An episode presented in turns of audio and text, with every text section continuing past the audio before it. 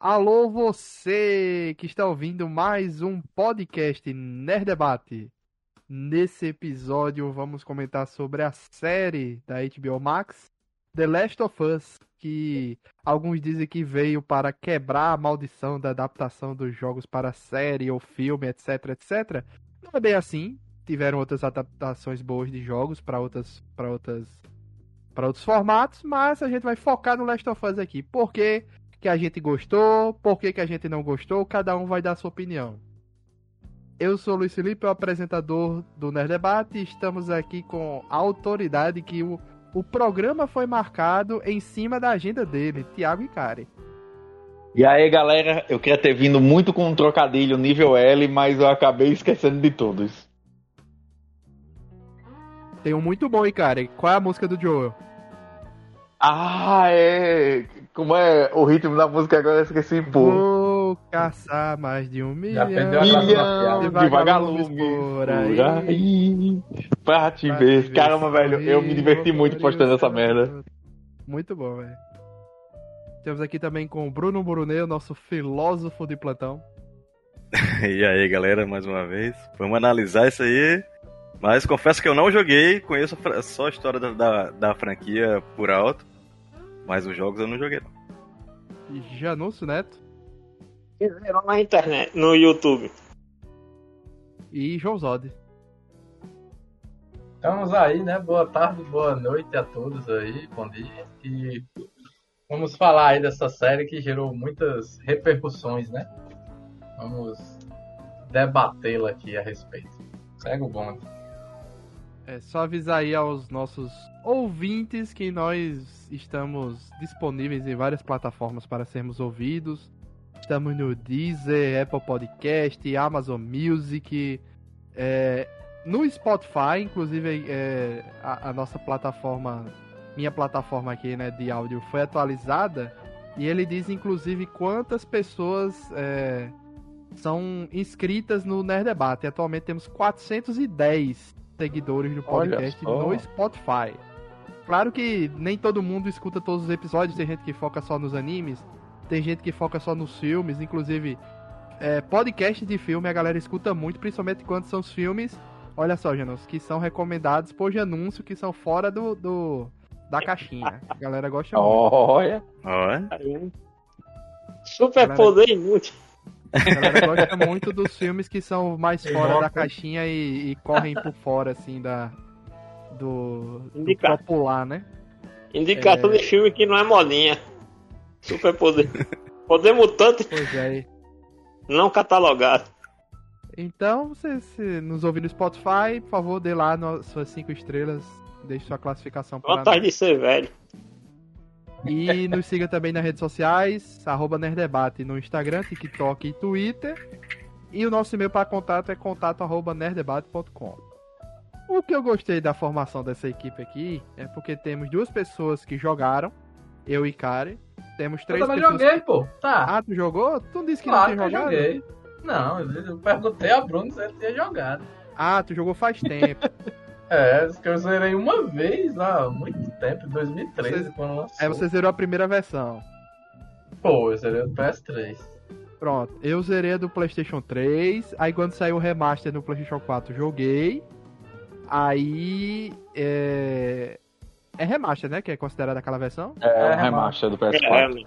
É, porque essa nova versão aqui é tipo um, rema... é, um é uma nova versão, tipo um remake, né? Esse agora, que foi relançado de novo com o gráfico do 2, né? Aí eu joguei o. Então eu joguei o primeiro PlayStation 3, depois o PlayStation 4, joguei o 2. E essa nova versão do 1 com os gráficos do 2 eu não cheguei a jogar ainda. Pretendo ter algumas mudanças de, de jogabilidade, etc., de edição de arma e tal. É... Ikari também, então é, foi, acho que foi Ikari que me emprestou. É, eu acho jogar. que o 2 foi. Acho que o 2 foi. Porque assim, né? Infelizmente eu tenho um, uma coisa chamada vício, né? E como eu não trato de vícios, é, tu tava falando da, da eu joguei o, o, primeiro no PS3 lá em 2013. Ele foi um dos motivos que eu comprei o PS3. E eu tenho, eu tenho um grande colega meu, Bruno, que ele não tá mais aqui em João Pessoa, ele foi para São Paulo. Mas na época, eu quando comprei meu PS3, eu comprei com Red Dead Redemption. E assim, eu não me dei com Red Dead. Eu não gosto muito dos jogos da. da Rockstar, Rockstar. né? É, eu, eu realmente com, tentei alguns e eu não gostei. E ele tinha acabado de terminar o, o, o The Last of Us. Aí ele perguntou se, se a gente queria, né, trocar pra jogar. Eu dei meu Red Dead pra ele e eu acho que eu zerei sem sacanagem. Eu tirei férias pra jogar. Eu zerei ele umas seis vezes em um mês. Uau. É, eu, eu sei, eu sei é, sequências inteiras do jogo decoradas na minha cabeça. Ah, daqui vem dois cliques, dali vem tipo é coisa de maluco. Quando saiu o 2, a parte 2, eu comprei, acabei comprando pré-venda, que comprei junto com um colega meu. Aí Pedro. Aí emprestei para a Luísa. Ah, O engraçado é que o 2 eu só zerei, um, eu acho que uma vez e fui até a metade do segundo, da, da- na segunda jogatina, né? E essa nova versão que saiu agora, ela é para PS5 e infelizmente eu ainda não tenho, talvez eu compre esse ano. Mas o Luiz estava até dizendo, né? Não sabia se eles chamam de remake, mas se você parar pra pensar bem, é um remasterzão, tá ligado? Que eles pegam o jogo e eles atualizam o gráfico, porque a jogabilidade é idêntica, eles botam algumas coisas cosméticas, né? No, em relação a essa parte toda da edição das armas, né? Mas o resto é o mesmo jogo, tá entendendo assim? Eu acho que só não chamam de remaster, porque já tinham chamado de remaster. É, né? não, e assim, vende, assim, é tanto, na verdade, eles, eles evitam algumas, algumas, é, alguns títulos, né? E eles aproveitam, e como eles chamaram The Last of Us 2 de parte 2, né? Aí eles vai, eles fizeram, acabaram fazendo essa questão de dizer, não, esse, esse remake aqui, na verdade, é The Last of Us parte 1, né? E se você É. jogar os dois na sequência, realmente é menos impactante, né? A, a diferença de gráfico e tal, porque do, do o PS3 faz milagre naquele jogo, velho. Porque ele roda absurdamente bem. Ele, assim, ele tem um load inicial. E se você fizer, eu, eu fiz uma vez, eu, eu, eu consegui zerar ele em, em 8 horas e meia, eu acho. Você não tem mais load se você não morrer, tá entendendo? Ele é inacreditável, assim. Não, o engraçado é esse, cara, porque eu tinha, quando eu zerei a primeira vez, eu tinha a impressão que o jogo era gigante. Aí eu Uhum, joguei o remaster, aí foi realmente 10, 12 horas, 8, 10, 12, aí fica, uhum. ficou É, pra mim nessa faixa, né? E eu achei ótimo, ótimo um jogo pequeno aqui pra você se divertir. E quando eu fui jogar o 2, eu já me senti um pouco cansado uhum. jogando o 2. É, mas a gente não vai dar spoiler do 2 aqui, tá, gente? Pelo amor de Sim, Deus. senhor. É, Mas, Luiz, num... tu, é, tu, fala, tu fala um negócio assim. O primeiro, a primeira vez que eu zerei ele, eu zerei ele com 18 horas.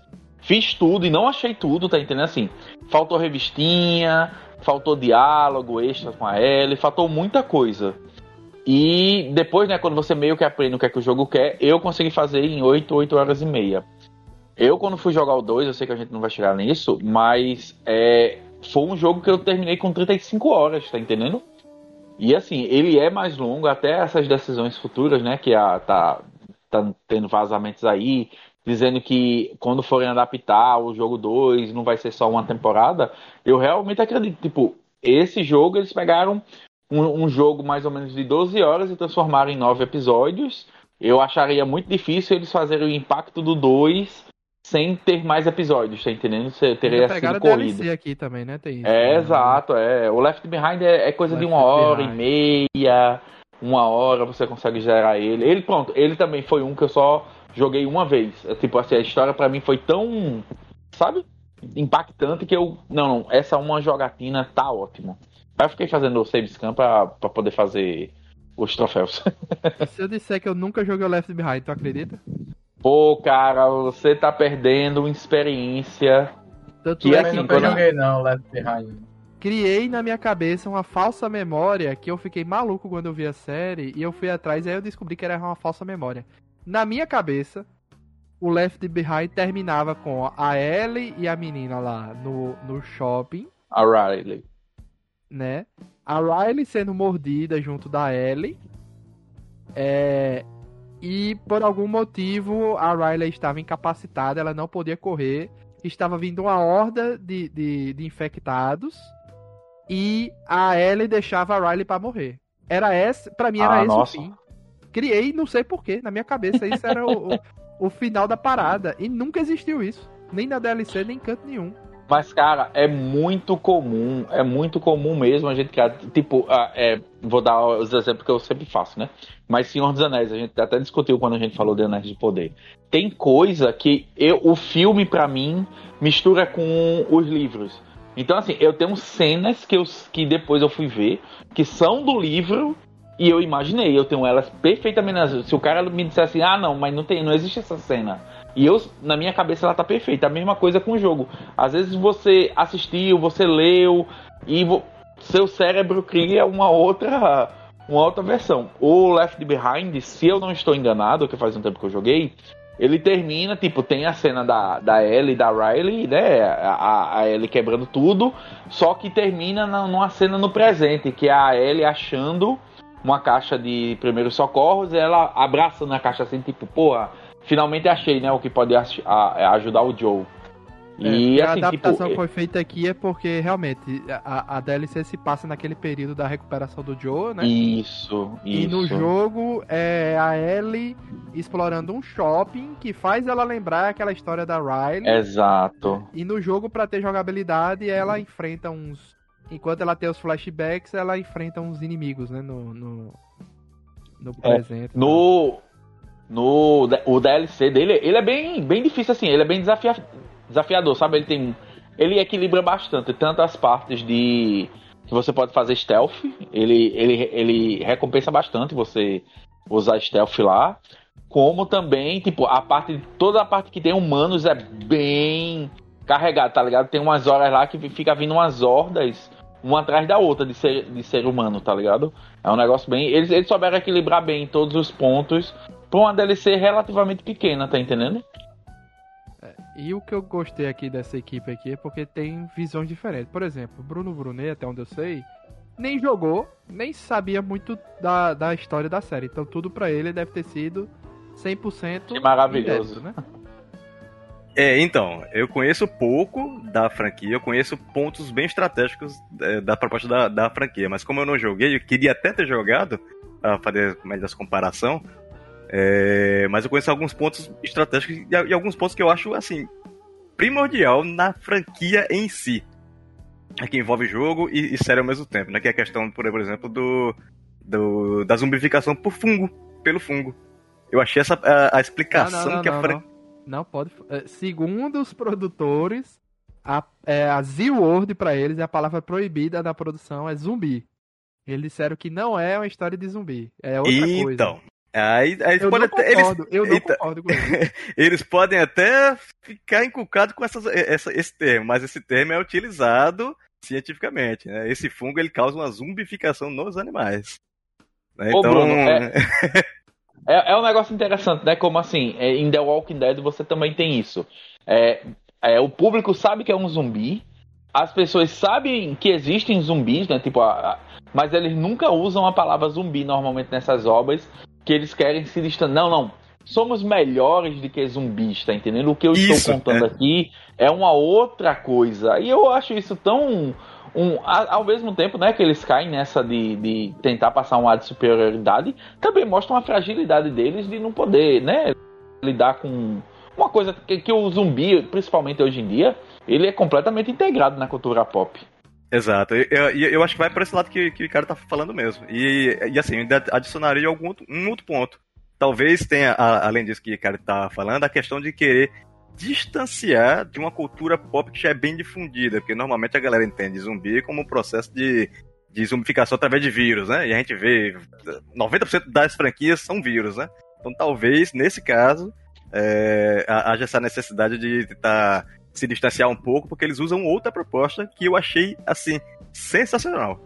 Tem algum, diversas críticas com relação ao desenrolar da série que a gente vai, vai falando aqui, mas eu queria deixar um, um, um ponto antes da gente começar a debater mais profundo, que eu acho que essa narrativa da série em si, num jogo ela funciona muito bem, mas numa, numa série assistida eu achei uma montanha russa sabe? Pontos muito altos em algum canto e pontos extremamente baixos em, outro canto, em outros cantos. É, um amigo meu até tinha me perguntado, ele tava curioso pra saber é, se no jogo era chato. Eu disse, não, entre uma, uma história e outra, tem exploração. Não é chato, não. Entendeu? É legal. A- além da própria história, né? Além da própria história, porque assim. É... que Não queria adiantar um pouquinho, mas eu vou, vou dar, dar só uma, uma, uma pitadinha. Aquele o episódio lá da Ellie, né? é, Você assistindo é extremamente chato. Eu achei extremamente chato. Mas no jogo, você. O, é Qual? o episódio. Deixa eu ver aqui, o episódio 3. Que explica. Aliás, o episódio 3 não. O, e- O 3 é o do Frank e 7. Bill. Isso. É, é que pra mim os dois, numa série, ficou uma novela mexicana, É o setor do Left Behind mesmo. É a galera passou o episódio inteiro mesmo. Isso. Entendendo Isso num jogo, como os jogos têm narrativas extremamente ativas, isso deve encaixar perfeitamente. Como, como eu não joguei, eu não sei. Mas eu acredito que deve encaixar, porque você vivencia a narrativa, né? É, Mas na série disse, é ficou cansativo demais pra mim, velho. É, ficou mesmo. Eu também achei aquele episódio muito. Eles podiam ter encurtado mais ali a história e focado na questão do. É, pra mim parece spin-off. Os dois, os dois episódios com- parecem spin-offs. Pegar os É- é episódios. né? Assim, né? é Fazendo lógico que a gente sabe que os comparativos vão ser feitos e na questão de melhor e pior. Eu gosto do ritmo que tem no jogo, porque assim, é, o, o DLC ele saiu quase oito meses depois, se eu não estou enganado. Que saiu em março de 2014 e o jogo é de junho de, 2000 de 2013. É, você no, no original, né? Você termina o jogo, você meio que não sabe entre o que acontece na universidade, é, né? Que o Joe se fere e a ele tá caçando, né? Já no inverno. Lembrando que o jogo até tem uma pequena diferença em relação à série, porque o jogo ele pontua muito, muito fortemente a questão das estações, os ciclos é, narrativos da história do, do jogo. Ele se baseia nas quatro estações. Começa no verão e na verdade termina no verão seguinte, ou seja, é uma história de um ano, né, um ciclo que o Joe e a Ellie passam juntos. Quando você termina o jogo na primeira vez, né, assim sem ter os DLCs, você meio que não sabe e o jogo até tenta lhe vender que tipo, ah, começa o inverno com a Ellie caçando e você, porra, o Joe morreu, né? Assim, e pra história que eles estavam contando, como você já perdeu a Tess, você já perdeu o Sen e o Henry, então é meio que apesar de você não se você for um, espectador mais é, mais atento, você não compra isso especificamente, mas eles tentam te vender e diz, velho, o Joe morreu agora, daqui pra frente é com a Ellie agora, você vai ter que chegar lá Não, teve, sozinho. teve amigo meu me perguntando se o Joe tinha morrido naquele final daquele episódio. Então, assim, Pronto, a é, série tá vendo? conseguiu pegar a galera de surpresa. O Joe morreu. O Joe É, morreu. então assim, talvez eu por ter a experiência de jogador, de assim, né, eu, eu tô vendendo meu peixe muito, né? Parece até que eu sou inteligente, eu não sou. Mas é pelo pela a construção narrativa que eu, que eu tava vendo sendo criada, eu disse, velho, eles estão tentando me vender. Eles não vão matar o Joe assim, tipo, off-screen, né? Fora da tela, assim, ele só se feriu e tal, não vai ter uma cena emocionante. Eu, eu pelo menos, eu tava muito investido nisso. Então, assim, como você termina o jogo pela primeira vez e você não sabe o, o que acontece nesse gap, né, entre essas duas situações, do outono e do inverno, é, o final do outono é marcado com o Joe se ferindo e o início do inverno é marcado com a Ellie caçando. É, quando vem o DLC, o DLC ele traz esse o que é que aconteceu nesse período, né? Então você fica intercalando cenas do da Ellie dentro desse desse é, shopping, né? É, é, passeando com a Riley e, e mostrando aqueles 15 dias que antecedem o jogo, o início do jogo, e a cena da Ellie em um outro shopping tentando buscar recursos para poder tampar o, o, o Joe, né? Que ele tá, tá fudido. Então, é, eu acho que pro jogador é, é mais impactante, porque você já passou por um espaço e agora o jogo tá te apresentando. Na série, eles meio que, olha, a gente não pode soltar a mão de vocês de uma vez, né? Vocês não vão, vocês não podem ter esse gap. E aí a gente iria até numa outra discussão de por que é tão difícil, eu pelo menos eu acho, adaptar o The Last of Us Parte 2, tá entendendo? Porque ele trabalha com outra forma de narrativa.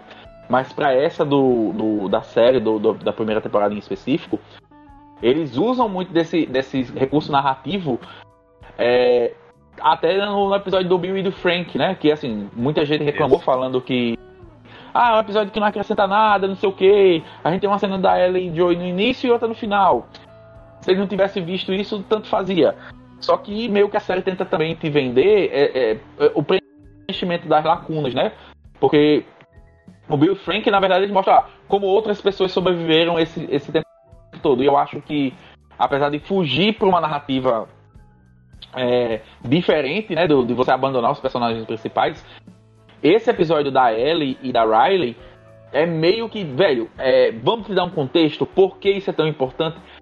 Até pra última cena das, dessa temporada, né? Quando eles estão voltando pro Wyoming, é, que a Ellie vai confrontar o Joe, né? É, tipo, você tem que saber quem é a Riley, tá entendendo? Assim, para ter o impacto é, cinematográfico, eu acredito, que eles estavam buscando. É, tem essa questão da, da mudança da, da, das estações para você perceber a, mudança, a passagem de tempo, não é todo mundo que pega, não, viu? É bem assim, subjetivo. É, na série eu acho que ela é bem, bem solta, assim, né? É, é, porque no jogo eles fazem questão, né? Eles batem. Verão, aí passa pra primavera, outono, inverno. Tipo, eles batem forte, né? É, é uma cena de. de é, uma cena com, de tela preta, tá ligado? Pra. Olha, mudou, não é mais aquilo que você tá. E a série meio que. Assim, não existe diferença entre o outono e o inverno no The Last of Us, tá ligado? É, na, na, série, na série, menos, na série né? você consegue até, até perceber, mas é como o cara tá, tá falando, é bem sutil. E às vezes parece que é só uma questão de região. Tipo, ah, esse lugar aqui é, é mais ao norte, por isso tá, tá é tipo nevado. Fortnite, você pula ali e já tá na neve, pula ali e já tá no... Exatamente. Mas chegou muito rápido, né? Quando os caras sobram ali pra procurar o... o... Qual é o nome do irmão dele? Esqueci, enfim. Tommy, né? Tommy. O Tommy, é. Os caras já chegam praticamente no inverno fechado, né? É. Que, mas que lá, mas. O Tommy é na... inverno, eu acho. Quando, o, tá o episódio, quando o episódio tá decorrendo lá, eles deixam claro que passou uns 5 ou 7 dias, né? É. Ele saindo de, da cidade chegando lá, então dá tempo de. de se você prestar atenção na, na narrativa. eu tô falando com relação ao jogo, sabe? Quando ele ah, chega no jogo tá. lá, não é inverno, tá entendendo? Tem hum, algumas amostras de neve e tal, mas ainda não é. O inverno o é. O filtro mais CEP, aqueles é, usam.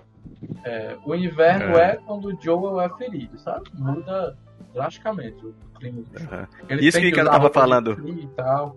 Uhum. Isso que o cara tava falando da questão da, da, dos dois episódios aí do, do Bill do Frank e da. Eu esqueci o nome da, da outra menina lá, da, que envolve a Riley. Riley, Riley. pronto. É, eu concordo em partes com o que o cara fala com a questão de você apresentar os personagens para saber a importância deles, mas aí junta com a, aquela parada que eu, que eu tava falando. É, no jogo, isso aí, como é uma narrativa bem ativa, você participa da, do personagem, fica mais tranquilo. Mas na série, se você tirar 80% desse episódio, você consegue demonstrar a importância do personagem sem ficar mostrando, por exemplo, o é, Bill e o Frank concordo, plantando morango, exagero, ajeitando a cerca, pintando cerca, pegando o carro, é. passeando. Você consegue mostrar a, a importância de, do, dos personagens sem preencher esses episódios dessa forma. É por é. isso que eu fiz questão de falar que parecia uma novela mexicana. É. Eu acho que tem que. Você tem que, de fato, é, mostrar a importância de cada personagem. É, eu, eu só acho que a forma que a série fez ficou bem enfadonha, nesses pontos específicos. É por isso que eu, Não, eu digo que é. a série sim é uma, é uma montanha russa. Porque pra mim a série começa boa, aí fica muito boa, aí tem esse tombo fudido no terceiro episódio, aí cai um pouquinho, depois fica muito bom e depois afunda de novo. Pra mim foi Mas mais ou menos isso. É o e do eu... Sam e do Henry, né? Porque eles aparecem bem menos, por exemplo, que o Bill e Frank. E assim, você se apega muito mais. Porque ele aparece no episódio, interage o episódio inteiro com a, com a, com a Ellie e o Joe, né? E quando acontece. É, e aparece só um jantarzinho deles lá. É. Então, quando é, é, é, porque eu, eu acho que o. É. é porque eu acho que o, o Henry e o Sam eles, eles têm uma outra dinâmica, né? Assim, tipo, primeiro que é uma criança, né? Ele mexe muito com o, o Bruno, que é, é, deve ser até melhor, filosoficamente falando, melhor do que eu nesse sentido. Mas, assim, o, o que a série tenta te vender é, primeiro, são irmãos, né? Aí um deles é uma criança muito mais nova, deficiente, né? Auditivo. Isso. Então, assim, é, é tipo, ele é um numa loucura, numa extrapolação, assim, você colocar, tipo, se fosse em Esparta, o irmão, o Sente ia virar do Salsicha, tá ligado? Tinha, tinha jogado É. ele lá naquele monte e tinha acabado. E esse mundo meio assim, ele te- tenta te comprar por essa parte. Principalmente pelo que pelo menos, né, eu acho que a minha visão também, eu tenho que admitir isso, ela é muito contaminada pelos jogos, porque tem muita coisa que eu acho que a série talvez não, te- não tenha entregado pra quem não tenha jogado os jogos, que automaticamente a minha, a minha percepção pelos jogos é, é preenchida, né? As lacunas, tipo, todas as minhas lacunas normalmente são preenchidas. Ah, não aconteceu isso, mas eu lembro que no jogo era assim, assim, assado. Lacunas É. boas que foram colocadas aqui, porque o próprio autor, né, que é o, o Neil Druckmann, É. ele, tá, ele tava na produção da série. E ele já ele disse que, ah, eu aproveitei a oportunidade para colocar coisas aqui que eu não coloquei no jogo, como por exemplo a história da mãe da Ellie, nem que seja o Uhum. básico ali, né, que foi interpretada nesse último episódio pela própria atriz da Ellie do jogo, né? Ashley É, Johnson. É, colocou também essa própria questão de como outro lugar no mundo reagiu a- ao início da, do outbreak Uhum. ali, né? Do começo da confusão, que foi um país. Qual foi aquele país? A Índia? Indonésia. É. Indonésia. Que é onde tem o maior moinho de, de grãos do mundo. Eu achei a esse episódio, parada, essa né? explicação sensacional, velho. Pra Pois mim são, é, os, pontos, os pontos altos do, da série. Pois é, Era eu- farinha, primeiro era debate-? Oi? Foi da farinha? é, ele é, meio do quer trigo, dizer. do trigo, não? É, é, trigo, né, no caso, né? É do trigo, É. ele disse que o Cordyceps ele se, se propagou ao Claro. redor do planeta através do trigo, né? Isso. É, é que Inclusive lá faz tudo, a né? cientista fala, né, que é o que era o vetor perfeito, né, para é transportar. o- perfeito. É. É, É isso que eu acho- ele- é. Mesmo acho ele consumível, o, o, o fungo ele tá lá, né? Ele tá na, Isso, é a dose, isso. né? na farinha de é, trigo, no, no, no, É, no se você parar pra né? pensar que tudo, assim, boa é. parte da, da alimentação da gente leva farinha e leva é, derivados de trigo de alguma forma, né? Tipo, assim, você tem no café da, no café da manhã aqui, né, pra nossas bandas, é, a gente tem um pão, pelo menos. A- na hora do almoço, macarrão, mais trigo. À noite, você pode, ou você come um pão, ou você come um outro tipo de massa. Então, assim, a farinha, eu achei, assim, de uma genialidade ele, ele colocar isso, né? Assim, tipo, e isso não tem no jogo. Isso aí não, não tem é, arquivo, não tem nada falando em relação a, ao desenvolvimento, como é que aconteceu, né? E mesmo, eu sei que a gente tá falando meio fora de ordem, né?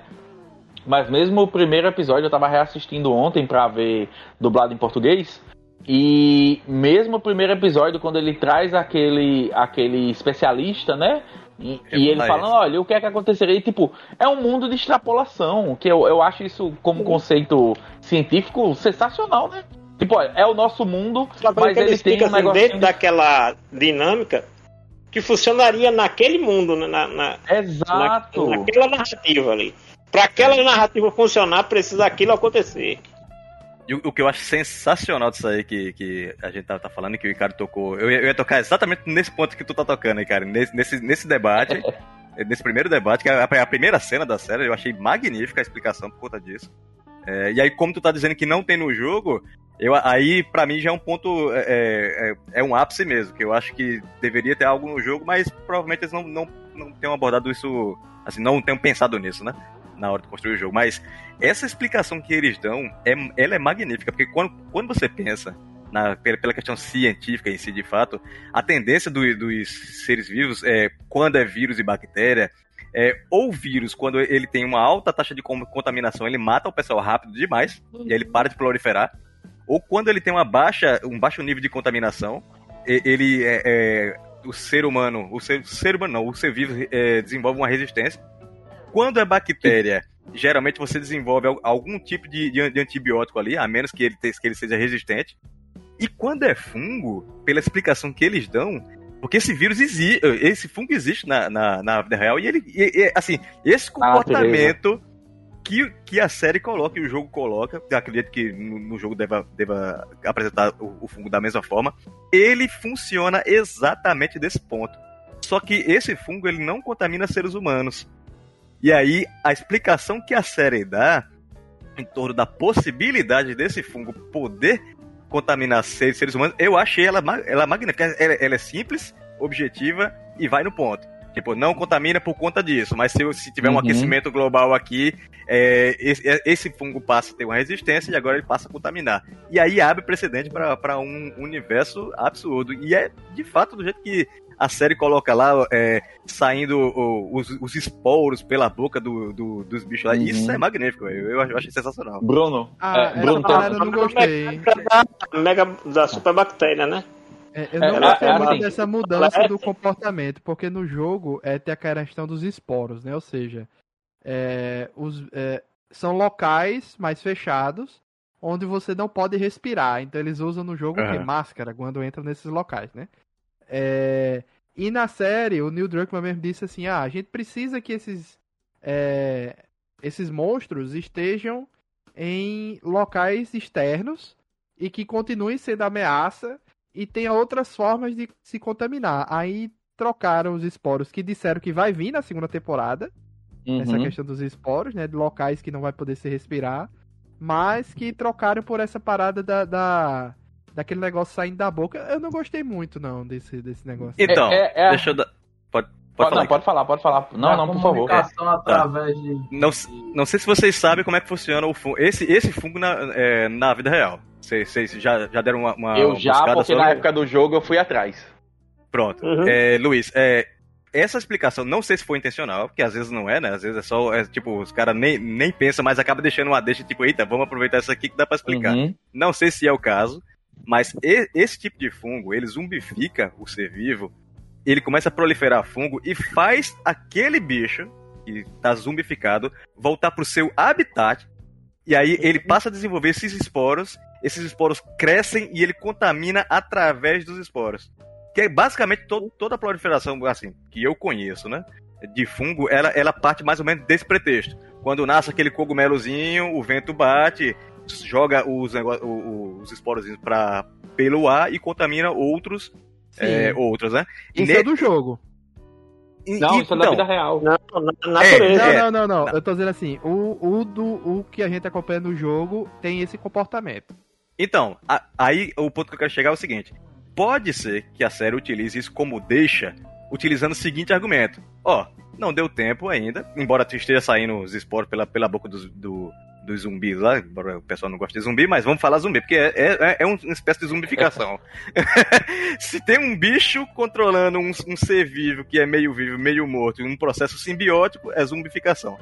É, então, é, pode ser que a série utilize essa argumentação, tipo, eles estão ainda em processo de desenvolvimento, sabe? Não sei como é a questão do jogo, mas na série pode vir a calhar, porque eles podem argumentar que é, tem, uma, tem uma cena lá que eu achei magnífica, que é quando tem um monte, um monte daqueles monstros num local, e aí você vê crescendo esses esporos de uma forma gigantesca.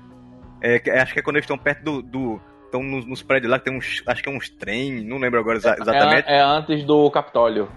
Isso, exa exatamente. Aí tem uma pilha de bicho lá. E eles estão preocupados em não, não fazer o mínimo som, porque existe um canal de comunicação entre eles. E esses e, e fungos se comportam desse jeito. É uma rede de, de- uma rede neural, digamos assim. É, e, e eles têm. da comunicação foi a justificativa da série que não tem no jogo pra justificar a movimentação deles de uma área pra outra em grande escala. Que no jogo simplesmente ah, alguma coisa acontece, algum barulho, do nada vem um monte de bicho correndo em algum lugar. Igual The Walking Dead, né? tudo. Exatamente. Aqui não, Eu- aqui eles inventaram isso pra justificar eles indo do canto A ao canto B, porque tem aquela parada no chão que conecta essas regiões, né? Isso. Que é eu, achei, eu achei lógico, essa explicação. É, eu achei essa explicação. É por isso que Então, eu acho Agora que isso são os ápices. É, é- é tipo assim, a galera não aceita no jogo, no- na série do Walking, do The Last of Us, mas aceita no Walking Dead. Então me explica como é que um cara que está em estado de putrefação consegue escutar melhor do que quando era vivo. Pois é, Não tem é, eu ia. é, eu ia fazer uma também, né? é, eu ia fazer uma complementação em relação a essa história da, da fungificação, né? Porque assim, essa questão do Cordyceps, é, que quando ele atinge as formigas, ele tem uma outra questão que é o que o Neil Druckmann tra acaba trazendo pro, pra série, né? Aí a gente vai ter as diferenças entre a série e os jogos. O fungo na formiga, a história original dela, né? O que é que ele faz? Ele entra no, na cabeça da formiga, ele começa a crescer lá e ele substitui de uma determinada forma como ele está consumindo o material biológico da formiga para poder se alimentar e crescer, ele vai enquanto ele vai substituindo a questão de tecidos da, da formiga, ele vai aumentando a quantidade de, de raízes, né? Entre assim, entre aspas, né? E o que acontece é que quando ele chega num determinado momento que ele percebe que a formiga não vai dar mais produtividade alimentícia a ele, a formiga sobe no maior canto que conseguir para estourar lá em cima e jogar os, o fungo em, nas formigas de baixo e assim continuar essa proliferação. O, o que o jogo ele traz, né? E o Neil Druckmann, é, eu acho que assim é uma das vantagens de você rever a sua história depois de tantos anos, né? Porque assim você quando você tem uma história, eu não sei se eu na universidade eu escrevia, acabava escrevendo roteiro, né, para as matérias, né, de, de, comunicação social e tal. Eu tinha cadeira de roteiro, então assim, é, eu sempre percebia que um texto que eu escrevia ou um roteiro que eu escrevia um ano depois eu tinha ideia melhor para ele. Mas assim, aquele texto já estava pronto, né? Eu não, eu não ia voltar na matéria e ia pedir, professor, deixa eu escrever aqui de novo. É, né? a primeira não, não mudança que eles fizeram foi a mudança de data, né? Que na agora Exato. começa em 2003 e tem o salto para 2023 e no Exato. jogo começa em 2013 para 2033, Isso. né? Exato. Só que assim, o Neil Druckmann ele teve a oportunidade nesse sentido, sem mudar a história do jogo, né, utilizando uma outra mídia, ele, ele sacramenta que a mídia dele no jogo, aquela história é daquela, e para a série ele pode criar de uma outra forma, contando a história por outros por outros espelhos, né? O que é que ele faz? Ele diz, olha, não tem sentido é, a questão das máscaras no, na série. Porque assim, se você está vendo esporos, quer dizer que eles estão numa quantidade grande o suficiente para ser visível. Se ele é visível, você já respirou ele. Então esses fungos já estariam dentro de você. Tipo, acabou, tá é entendendo? É disseminado tudo. É, assim, se você vê um esporo, é, é, é aquela que é, é, Você pega uma, uma fatia de pão, ela tá morfada. Se você come na beirada, só significa, tipo, não é que a beirada não tem fungo, quer dizer só que os visíveis você não está vendo, mas que tem fungo naquele pão, já tem.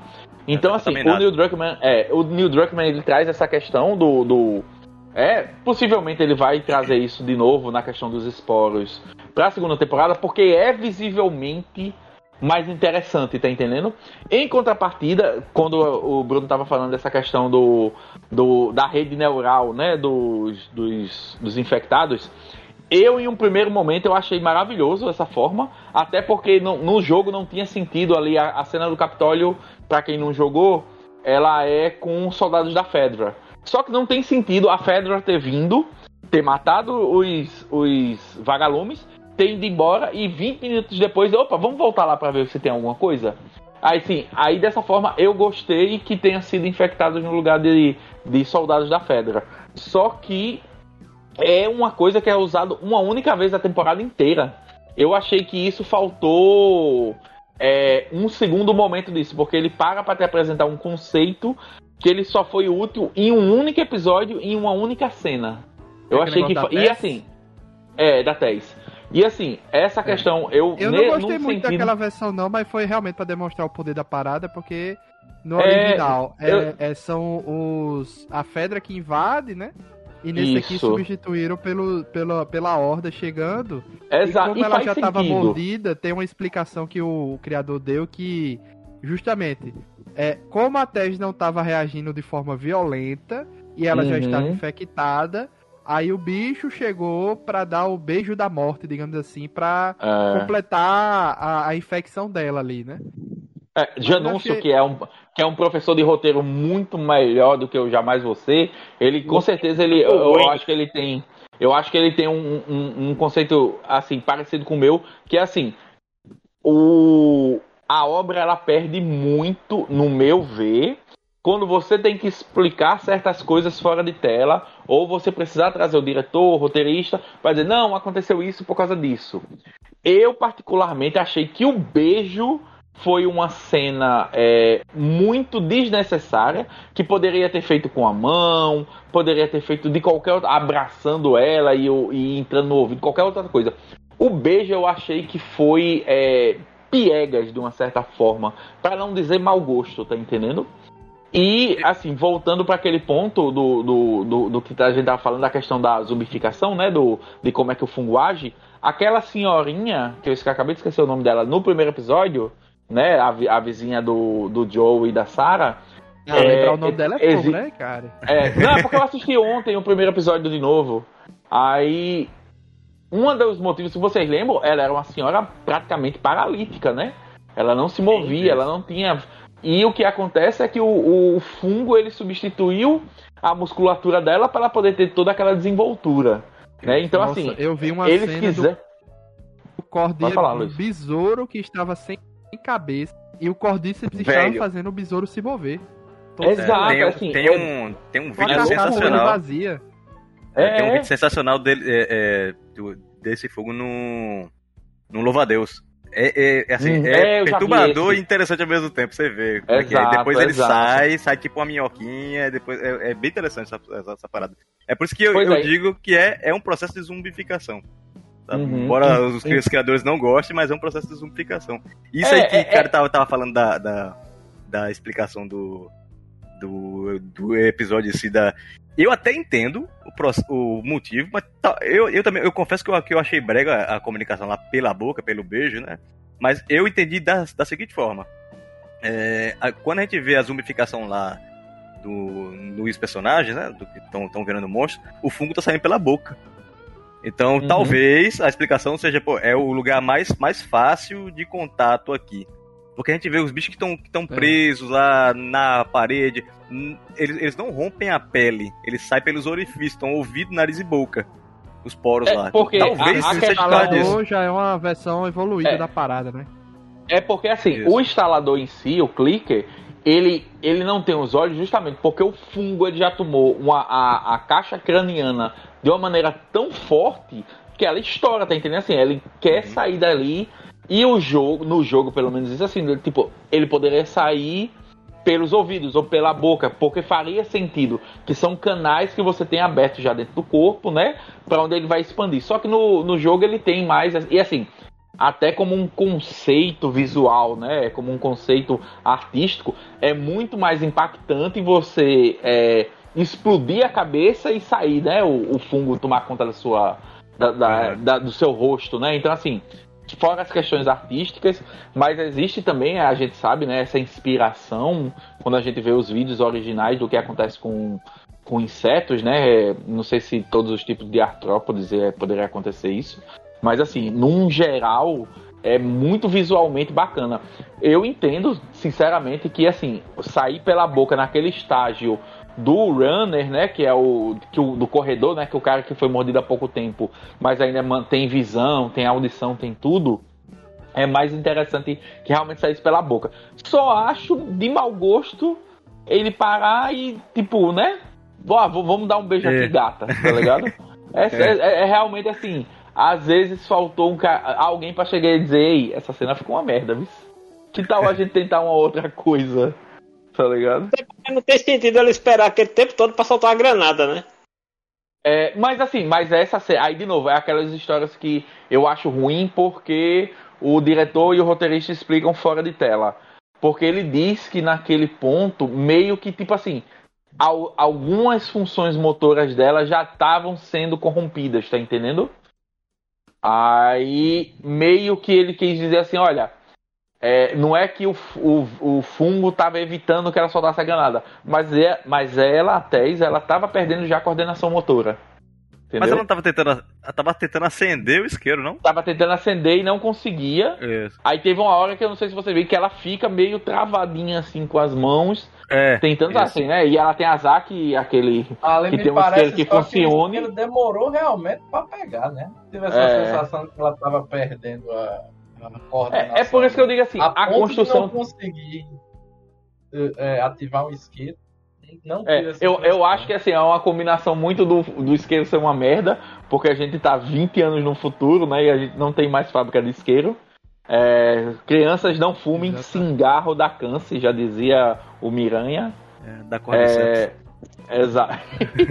Mas assim, acima de tudo, eu acho que essa cena toda ela é construída de uma forma com que, tipo, não só o beijo seja piegas, mas até essa questão do, olha, o herói que vai se sacrificar e você pensa que até o último segundo ele não vai conseguir, ele consegue. Tipo, isso é um clichêzaço, né? Assim, não tem nem o que, o que discutir e uhum. tal. Eu, eu acho que essa cena em si precisava talvez de uma outra visão, mas de novo, né? Eu, eu acredito que é uma série bem acima da média nesse sentido. Eles constroem muito, eles fazem muito essa ligação. Para mim, e a gente tem que lembrar muito disso, tem muita dessas partes que é questão específica de gameplay. Tá entendendo? E a série meio que o zumbi nessa, nessa, nessa série, ele é muito, muito coadjuvante. O Robert Kirkman, né, o criador do The Walking Dead, ele falava que os zumbis na história dele, na verdade, são um gatilho para ele contar determinadas histórias, né? Tipo, o zumbi ele realmente não, nunca é o real perigo né? Ele é um perigo, claro, mas ele não é o real perigo para a sociedade. O, o, real perigo são o que as pessoas acuadas podem fazer. E na série aqui ele... eu vejo assim, tipo. Pode falar, Genúncio. Não, que o, o. Como tu tá falando o negócio do zumbi, que é. Ele é somente o veículo para estimular. Para mover a história. O sentimento das pessoas.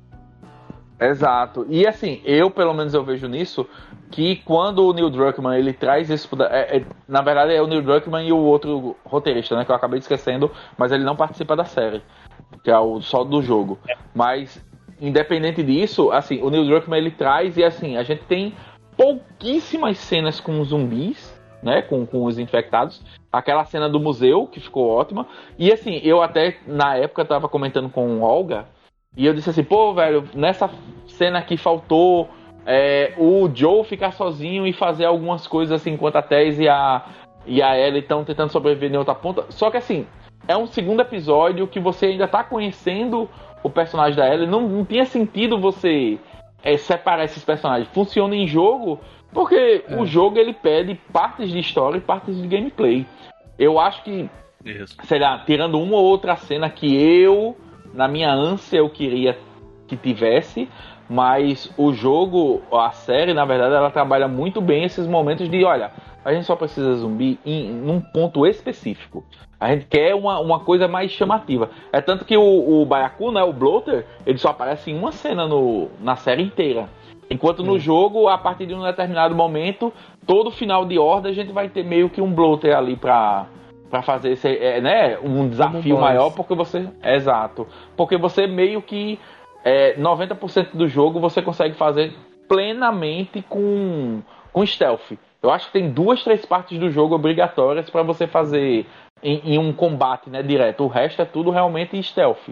E o jogo, é. e a série quando vai para esse lado, né, ela meio que percebe que é melhor contar histórias do que mostrar violência pela violência, tá entendendo? É eu acho que a gente pode agora, já que a gente falou um, quase uma hora de podcast dando uma revisada, a gente, Desculpa. pelo menos a gravação aqui, né? Quase uma hora. Mas a gente podia voltar agora e dar uma rápida relance de episódio a episódio, porque teve coisa que a uhum. gente não uhum. comentou, né? Uhum. Só de, de referência aqui, eu não sei como vocês assistiram. Como eu joguei todas as versões do jogo dublada, eu assisti a série dublada, né? E eles mantiveram cinco personagens com suas vozes originais da dublagem. O Joel é o Luiz Carlos Pesci, a Ellie é a Luísa Caspari, o Tommy é o Clécio Souto, a Tese é a Miriam Fischer. Meu Deus do céu, Miriam Fischer é excelente. Mostra demais, velho. Excelente. E Vicky Brown que dubla a Sarah, né? No, no, no primeiro episódio da filha do Joel. Então, assim, quem eu, eu até fico um pouco chateado com o pessoal lá do jogabilidade, cara, porque eles só sabem se referenciar ao jogo pelas vozes originais e a dublagem brasileira é excelente. Tanto do jogo pois é, e assim, e eles têm críticas, tá entendendo assim? Eles têm críticas é, pontuais à dublagem brasileira. Diz, ah, a dublagem não é tão boa, não sei o quê. E assim, como eu disse, né? Eu joguei é, seis vezes e eu ficava alternando. É, uma vez eu jogava em português, outra vez eu jogava em inglês. E eu acho ambas excelentes. Eu não. Tem poucos jogos que eu prefiro a dublagem brasileira, assim como um todo, que normalmente tem a questão de, de lip sync, né? Tem, a, tem outras questões que vão envolver. Só que assim, a dublagem de The Last of Us, ela é maravilhosa. Não só pelo, pelo nível dos atores que eles, que eles pegaram. E o pessoal do jogabilidade, realmente, eles têm uma crítica que eu acho infundada em certos pontos, sabe? Assim, ah, não, é porque, querendo ou não, eles gostam, por exemplo, eles gostam muito da Laura Bailey, né? Eles Troy adoram Baker. a Laura Bailey. É. O Troy Baker, com o tempo, como ele passou a ser é, um, um cripto um criptocorno, né? Que ele, ele tá vendendo essa história de que dubladores deveriam vender as vozes para é, papéis genéricos, tá entendendo? Para ficar como um banco de dados. Ah, e é? como ele era. É, ele passou um tempão defendendo isso. Tipo assim, ele criava um banco de dados com a sua voz e depois foda-se, tá ligado? Assim, eles iam usar aquele banco de dados para sempre e não iam precisar mais contratar Já tem atores. isso aí no TikTok aí, né? Tem um banco de voz pois do, é. do Galvão Bueno. É, pois é, é verdade. Tem, tem realmente tem essa questão no que você bota o Galvão Bueno para dublar uma par de coisa já no não, no já, já existe aplicativo com, tipo, voz de seu Madruga, voz de, de uhum. Chaves, que a galera faz um monte de meme com, com essas, com essas com vozes de inteligência artificial. Pois é, então assim, ele foi um cara que ele passou muito tempo defendendo, e por causa disso, o pessoal do jogabilidade deu até uma maneirada na. na assim. É, minha heterossexualidade não me permite completamente, mas eu vou dizer, o Troy Baker é um cara lindo, velho. Que maluco bonito da porra. Eu fiquei até com e... pena do desfecho dele lá, que ele assume aquele personagem lá no episódio do, do pastor. Né? Uhum, é o James, né? Que ele faz o papel do James. É, foi, um, foi triste ali. Eu esperava uma redenção dele e não teve nada. Simplesmente facada no pescoço da Ellie. Redenção? o bicho tava querendo fatiar a Ellie, meu irmão. É, não, mas ele, ele, ele tava, tava já desconfiando do, Ele tava desconfiando já do, do pastor. Tava nada, o bicho era fanático mesmo. É, então, Luiz, eu acho que aquilo ali, pelo menos a minha interpretação. Aquilo ali é muito mais medo e ser e uma pessoa que foi dominada, porque o, o Dave, né? David, o David, ele é um cara que é, ele vai utilizar a sua, é, a sua presença, o seu carisma para intimidação, né? Do que necessariamente. Porque assim, você parar para pensar, o, o James é um cara que o pessoal ia respeitar a força física dele muito mais. A diferença é que o Jamie ele tem um medo, um medo real psicológico sei lá, psicologicamente falando. É, tem uma do, notícia desse episódio, David. viu? De, de é? um ator aí famoso que quando, quando a gente for comentar esse episódio, a gente, eu comento essa notícia aí. Pronto, pronto. É, então, assim, é, vamos, vamos seguir, né, a, a ordem e então. tal. Episódio 1, muito bem adaptado ali, é, principalmente a, a Sarah. Eu tava sem reconhecer quem era essa menina, porque eu tava achando ela igual a alguém. Somos dois, quem era. Aí eu, depois eu fui ver comentários. Ela é filha daquela menina que fez. É. A Ted Newton. Ted Newton de. de... É, ela, fe, ela fez também aquele Westworld, dos robôs. De Westworld. Westworld. É igualzinho ela a mãe, é, pô. É a cópia da é, mãe. Ela, é, a mãe dela fez o Missão Impossível 2, pô. É, Ted Newton. Eu, eu fiquei um tempão. É, é, incrível como ela é a cara da mãe mesmo, velho. É sem tirar nem pôr. E excelente atriz ali, episódio muito legal. Mostra o, relógio, o famoso relógio do Joe, né? Que Sim. ele leva com ele, etc. Muito bem adaptado. É, pegou muita gente de surpresa. Inclusive, muita gente tá vindo pra essa série com a cabeça de Game of Thrones, né? Aí o pessoal uhum. fica dizendo, ah, eu estou preparado por causa de Game of Thrones. Tudo pode acontecer que nada me surpreende. eu estou, estou vacinado. Aí chega aqui, quebra a cara, né? Que se surpreende sempre com alguma Ela coisa. Foi, foi, foi muito, muito bem adaptado realmente esse, essa primeira temporada. Ou esse primeiro episódio. É, até essa, as pequenas mudanças, né? Tipo, você acha que o carro vai bater, né? Como acontece no jogo. E ele não bate, ele freia antes e acaba sendo um negócio muito mais é, é, gigante, né? Assim, apoteótico, que cai diversos aviões, tá ligado? Tipo, é um negócio muito mais mais chamativo, né? De que o aproveitaram, né? O, o, o orçamento Cara, que tinham e tal. E a Eu questão de tentar filmar mas- sem corte, né? Em, em como se fosse um plano sequência. Isso. Como... Diz, Cara. diz, Janus. Aquele lance daquele menino do- da introdução, ele tem no jogo? Não, não tem. Assim, é até uma questão de humanização deles, né? Da, da Fedra. Então até eu comentei, acho que o Zóio vai lembrar que eu comentei que indiretamente aquilo ali é uma- é uma. É uma. Pode ser interpretado como o fato do Joel ter passado duas vezes com a cura do Cordyceps pela mão dele, né? Porque o moleque não foi mordido. Ele não foi mordido, não foi encontrado nada. E ele deu um sinal de foi, infectado. Genúcio. Não, Hã? foi, ele foi. Ele era mordido no calcanhar direito.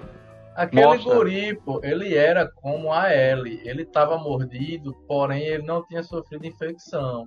Só que a Exatamente. galera, é quando não que ele tá mordido, mata ele, tá entendendo? mata ele, é exatamente E é aquilo daquela do- tese que a gente criou de que, assim, não há cura, pode não haver cura, porém, o ser humano ali, as pessoas que nasceram naquele mundo após o, o- a ação do, do- do- fungo, que acho que talvez seja por isso que eles tenham aumentado o período de tempo, né, de 20 anos, porque aí mostra que a Ellie nasceu após a infecção, ela tem 14 anos, o guri era criança, nasceu após a infecção, mostra que talvez os seres humanos já estavam evoluindo para um estágio em que era possível conviver mutuamente novamente com o fungo, tá entendendo? Essa sensação que eu tive com relação a isso. e, a inqua- e equalizar de novo o ecossistema.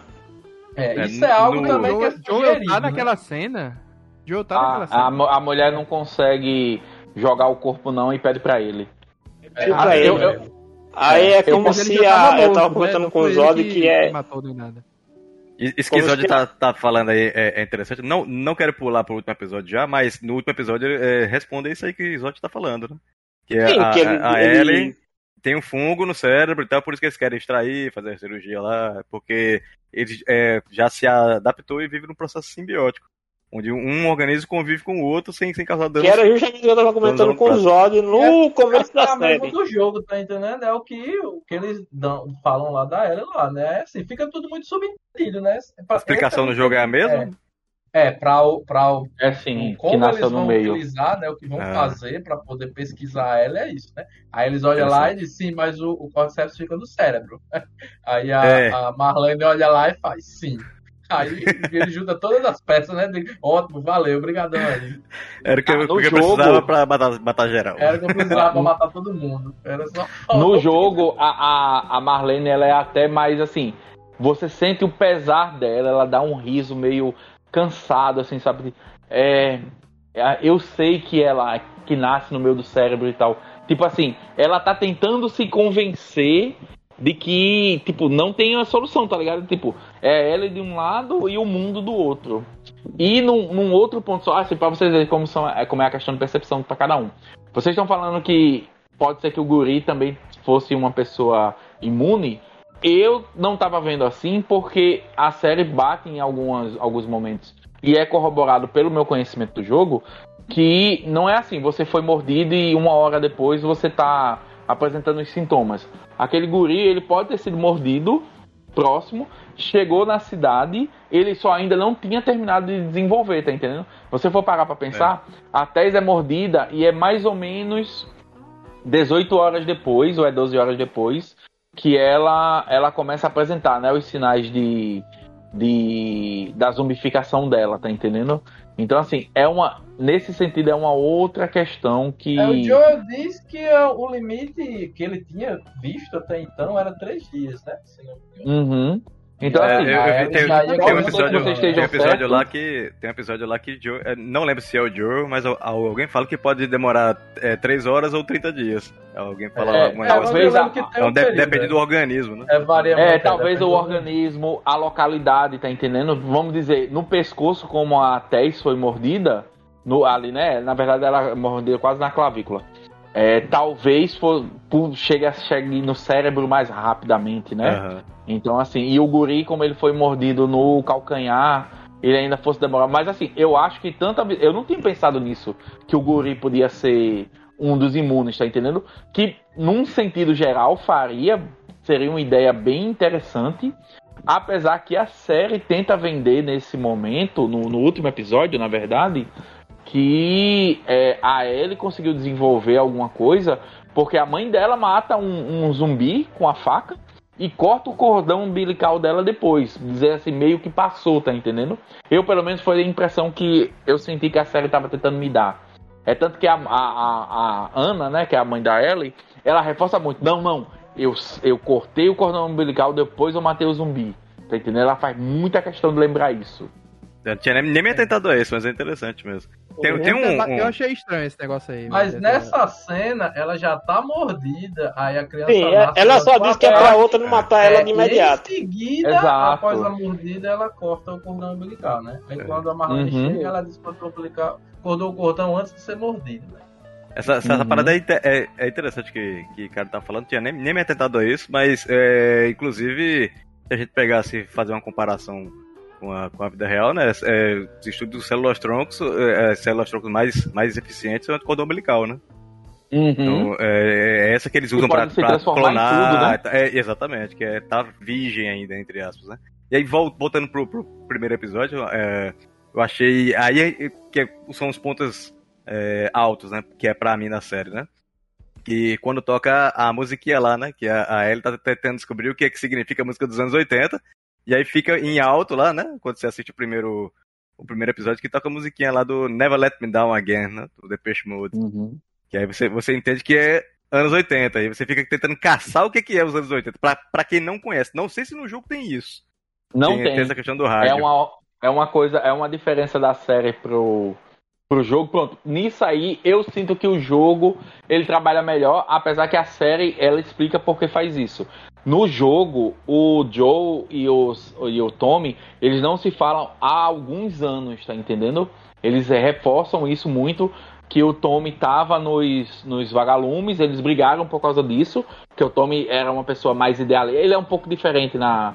Mas, o, mas o, a música não é, não é do Tommy, é do não Bill tem, Frank. Não, então, mas não tem, não, não tem comunicação, tá entendendo? Não existe essa hum, comunicação tá. de anos 80 é um problema, Anos 70 tá tudo ok, Entendi. anos 90, tá entendendo? Então, assim, eu acho que pra série, eles tentam vender isso, porque eles falam, né, que faz uma semana ou é duas semanas que o que o Tommy não responde mais o rádio, né, não manda nada, e é isso quem acaba, ah, acaba Bill gerando, Frank, né? Bill Frank. Isso, é o Bill Frank. E isso que, é, mas assim, o contato que ele tinha com o o, o Tommy foi justamente isso, tá assim, o Tommy se comunicava com ele pelo rádio, é tanto que ele vai no, sim, na, sim. naquele cara no primeiro, assim, aí a conexão dele com o Bill Frank também é via rádio, e, não, e o, o Frank já tinha colocado para tocar, né, o Bill, na verdade, tinha colocado para tocar a música dos anos 80, que era tipo, ó, não vem pra cá mais, né, acabou. Não, não tinha botado Mas... pra tocar, é um loop automático, né? Se passa tanto tempo e ele não é... reativa a parada, fica no é. loop. Igual Lost, uhum. igualzinho a Lost lá. Se é, você não bota o código, exato. o bagulho explode. Aí, assim, é. eu acho que essa é uma das diferenças que eu acho bem. Eu achei interessante, né? Eu fiquei, eu fiquei tentando caçar lá. Eu fiquei tentando é, eu caçar. Acho que a maior mudança da série realmente é o episódio 3. É, o, é, o, é a história do Bill e do Frank. E no jogo, na verdade, é um cara ressentido, né? Você vai se aventurar por aquela cidade escapar pelas armadilhas, o, o, o Bill ajuda, né? E mais uhum. na frente, é, você só sabe que ah, o Frank abandonou ele. E depois você encontra o corpo do Frank que ele se matou, deixou uma carta lá revoltada Putaço. contra o Bill, né? E, e Chama o Bill, o, de... Bill, de covarde, disse que nunca ia sair daquela cidade e que ele não ia ficar na merda junto com o Frank. Do da é... série, e, e, o Frank odiava o Bill, né? Pelo jeito dele. Uhum. Não, é surpreendente. Esse episódio é, é, surpreendente para quem jogou justamente por causa disso. Você espera uma coisa e o episódio é outra completamente diferente. Completamente diferente. Isso que é o legal. E assim, filme. ainda assim você não consegue descaracterizar completamente o Bill. Você consegue ver o Bill ali ainda. Tá entendendo? Um cara paranoico, um, cara, um, um maluco é, que tem uma questão de sobrevivência acima de tudo. Só que no final da, das contas, né, a série ela tenta trazer muito mais esse ponto do, do Bill, tipo, ter encontrado alguma paz, tá entendendo? Que, assim, é um se você parar pra pensar. Motivo pra viver. Né? Tanto, é, tanto no final do jogo, né, do primeiro, tipo, o Bill é irrelevante pro resto do, da história, tá entendendo? Assim, Por isso que eu achei. lá. assim, a- a- a- esse ponto que tu tá falando eu acho interessante, porque assim, a série também me, dá essa, me deu essa impressão de que eles nem são tão relevantes assim e gastaram um Uhum. episódio de 55 minutos inteiro com esses caras. A Que relevância nove- é só pra dar o carro 90% do episódio você joga no lixo. Eu acho que É. tem pontos importantes ali, até, até pra série, que é pra explicar o que, que significa a questão dos anos 80, o, o, o que, que o Bill e o Frank fazia, esse, esse tipo de coisa. Qual, a- qual a, a- a relação e a interação que ele tinha com o Joe e a, a, e a, a Tesla. Então, eu acho que dá pra fazer isso aí, dá pra eles fazerem isso aí no meio de algum episódio. Sabe? Eu tipo, gasto uns Uhum. 15 minutos, uns 20 minutos e explica esse negócio. Mas quase mesmo. 55 minutos pra explicar um negócio desse. Eu, eu juro a você, quase que eu, eu pulo de episódio, velho. Eu só não pulei de episódio porque eu fiquei pensando, não, isso aqui tá tão chato, tão chato que eles acho que eles vão dar alguma, alguma explicação no final do episódio. Por isso que Não, eu isso foi a única coisa que me mantém. é. Eu só fiquei Tá. assim porque É. eu não tive a sensação de estar assistindo The Last of Us, sabe? Tá vendo algo. Porque ficou tão bonitinho, tão fofinho, tão. É, é, é É, eu que eu quase acho pulei, eu que- quase pulei. É, eu acho que narrativamente ele vai pra esse ponto. De novo, né? Aquela questão de eu estar contaminado. Apesar de saber qual era a história completa do, do Bill, né? Pelo jogo em si. Então eu já tinha uma construção desse personagem. Quando eles tentam mostrar essa outra característica dele, tipo, como a gente falou no início do episódio, pra mim, tá entendendo? Eles querem mostrar assim, eles querem mostrar não só é, o que levou, né, ao Joe chegar lá e ter uma bateria pronta, é, né, para ele montar, mas também mostrar assim, olha, como outras outras pessoas sobreviveram a isso. E se o, o, o, Bill tivesse sido um pouco mais é, maleável do que ele é no jogo, né? Então, assim, tem a questão também da distância, né, entre entre as é, é, talvez o ciclo, né, geral. Eles tentam vender muito mais o Bill como um apesar de que ele é isso no jogo, mas tentam vender muito mais esse cara, esse cara super reacionário, conspiracionista, é, tipo todas essas maluquices americanas, né? Que infelizmente a Aham. gente acaba vendo muito hoje em dia E foi em outros fim do lugares. mundo, o fim do mundo chegou, né? É, exato, é. É o Ah. cara que ele não. Ele tava torcendo pro fim do mundo porque ele sabe que é um ponto que ele pode brilhar. E então, independente disso, é, é, eu entendo completamente quem não gostou do episódio, quem acha que o episódio não, não entrega o que é The Last of Us. Ao mesmo tempo, eu, por conhecer muito da história, eu fiquei muito feliz porque ele me deu outros outras possibilidades, tá entendendo? Assim, out- é, outras perspectivas, outros, é, é, outros parâmetros para comparar, complementações do que eu tinha visto em outra mídia. Então, assim, pra mim ele foi um episódio sensacional. Mas eu entendo completamente quem vinha no ritmo, e principalmente que a gente acabou pulando. Mas o episódio 2 ele termina com uma porrada muito grande, que é assim, né? A gente tem falado antes, mas da morte da Tess, né? A forma com Sim, que a sim. Tess morre, a forma com que ela, ela faz com que o Joe prometa a ela, né? Levar a menina. Na série eu até ah, sinto um pouco menos do impacto do que é no jogo, justamente porque a Tess é um personagem, né? Como a gente tem essas partes de gameplay mesmo. Então, assim, você acaba ficando muito mais dependente e tem muito mais micro cenas ou micro conversas durante o, o, o caminhar até o Capitólio que até eles ficam insistindo, olha, a gente vai levar essa menina, a gente tem que proteger essa menina. Ó, Joe, eu quero foco agora. Aí o Joe fica, mas eu tô focado, né? Ah, não, ó, você não pode parar de prestar atenção, não sei o quê. Meio que tentando entrar, né, na mente dele pra dizer, olha, você tem uma obrigação pra fazer isso aqui. E na É, eu- série, ele tem ainda até esse ponto, né, que quando a, a Tess volta, né, da, da surra com o Robert, ela deita na cama com ele, tipo, é, a série demonstra muito mais que eles tinham um relacionamento amoroso, sentimental, do que na série que você fica, no, na- no jogo que fica subentendido que eles são um casal, mas assim, é muito mais turrão, né, os dois. É, Eu, eu, eu entendo essas colocações que tu tá falando em relação ao, ao episódio 3, só que a impressão que eu tive é o seguinte. Beleza, os caras tentaram explicar ali como é que a galera sobrevive. Um, um, dois, dois so- sobreviventes não sobreviveram nessa questão, mas é quando você chega em, em situações mais, mais chaves, mais cruciais, por exemplo, por que, que eles não explicaram como é que aquela, aquela, aquele, aquele pessoal lá dos, dos canibais sobreviveram? Por que, que não explicaram como a cidade do Tommy so- sobreviveu? Mas pegaram no, no Bill e no Frank, que aparentemente são personagens coadjuvantes Que assim, no jogo Como um aparentemente tem- tem, isso, não vai ter. ele- Eles, assim, pegaram um pedaço da história que aparentemente sequer vai ser mais abordada mais pra frente. Pa- Parece que isso aí vai, vai ficar largado. Não sei se vai ter mais algum envolvimento na história. Não, não, mas a cidade, a Acabou. cidade do Tommy vai ter envolvimento. Eles podiam ter Sim, focado sim. ali.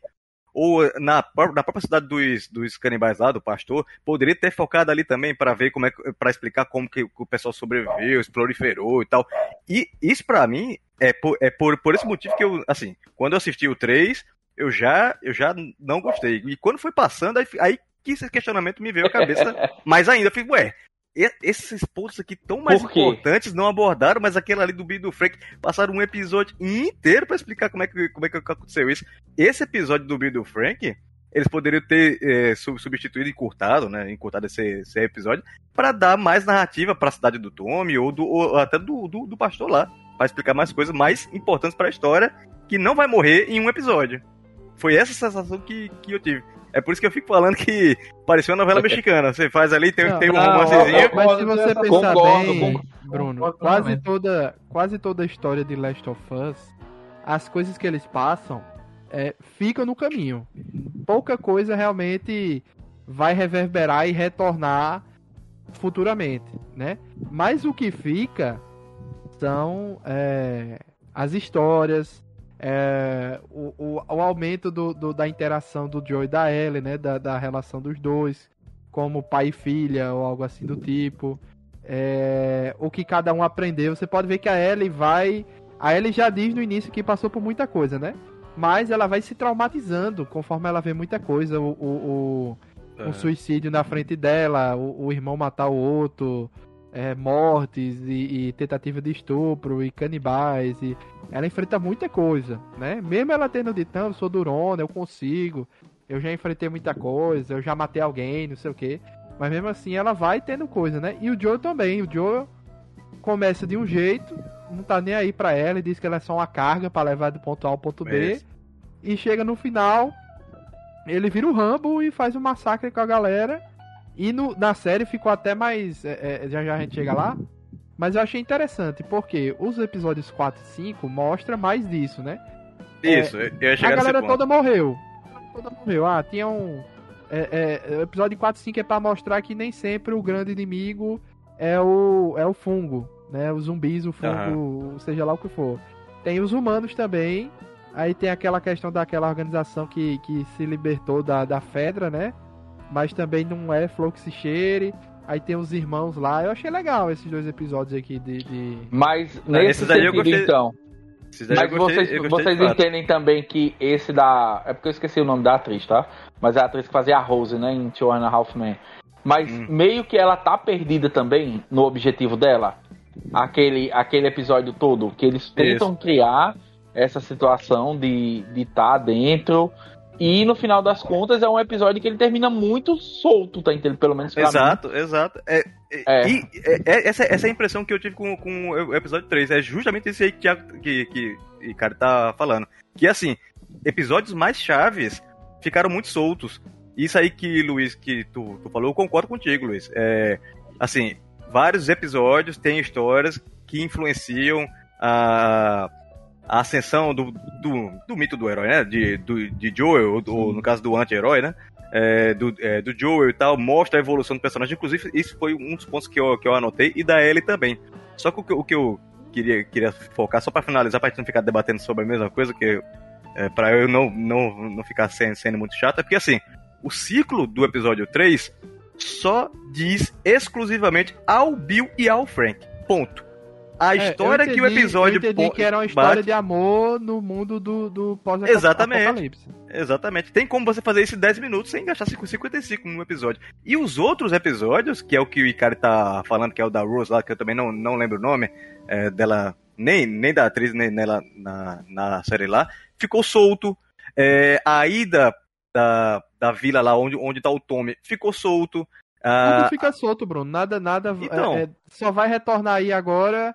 É, Mas dizer, eu né, acho que assim, Jacksonville, nada- como. quase nada retorna. Quase nada retorna. Mas eu acho que Jacksonville, pelo menos como. eh, Nisso aí eu concordo com o Bruno. Ela vai ter espaço posteriormente, tá entendendo? Que boa parte do, do da continuação, né? ele é, aborda Jacksonville. Então, talvez realmente assim, nesse desenvolvimento, é porque não é Pittsburgh, é uma outra Dakota, né? Eu acho que é Dakota que eles que eles acabam indo, é, que tem essa Rose e, e o e o sem Henry, né? É no meio do caminho, é. Não é, não lembro. É, Kansas, só que é. assim, Kansas eu, eu- eu concordo plenamente que eles têm, eles teriam como explorar de outras formas.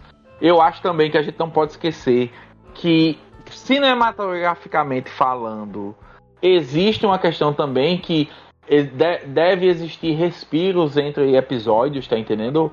É, existem questões assim, como foi um episódio muito tocante, um episódio muito é, narrativamente criado para mostrar uma outra forma, né? O- a- as nuances desse mundo. A gente não pode esquecer que também, tipo, é uma série de TV e ela quer ganhar prêmio, tá ligado?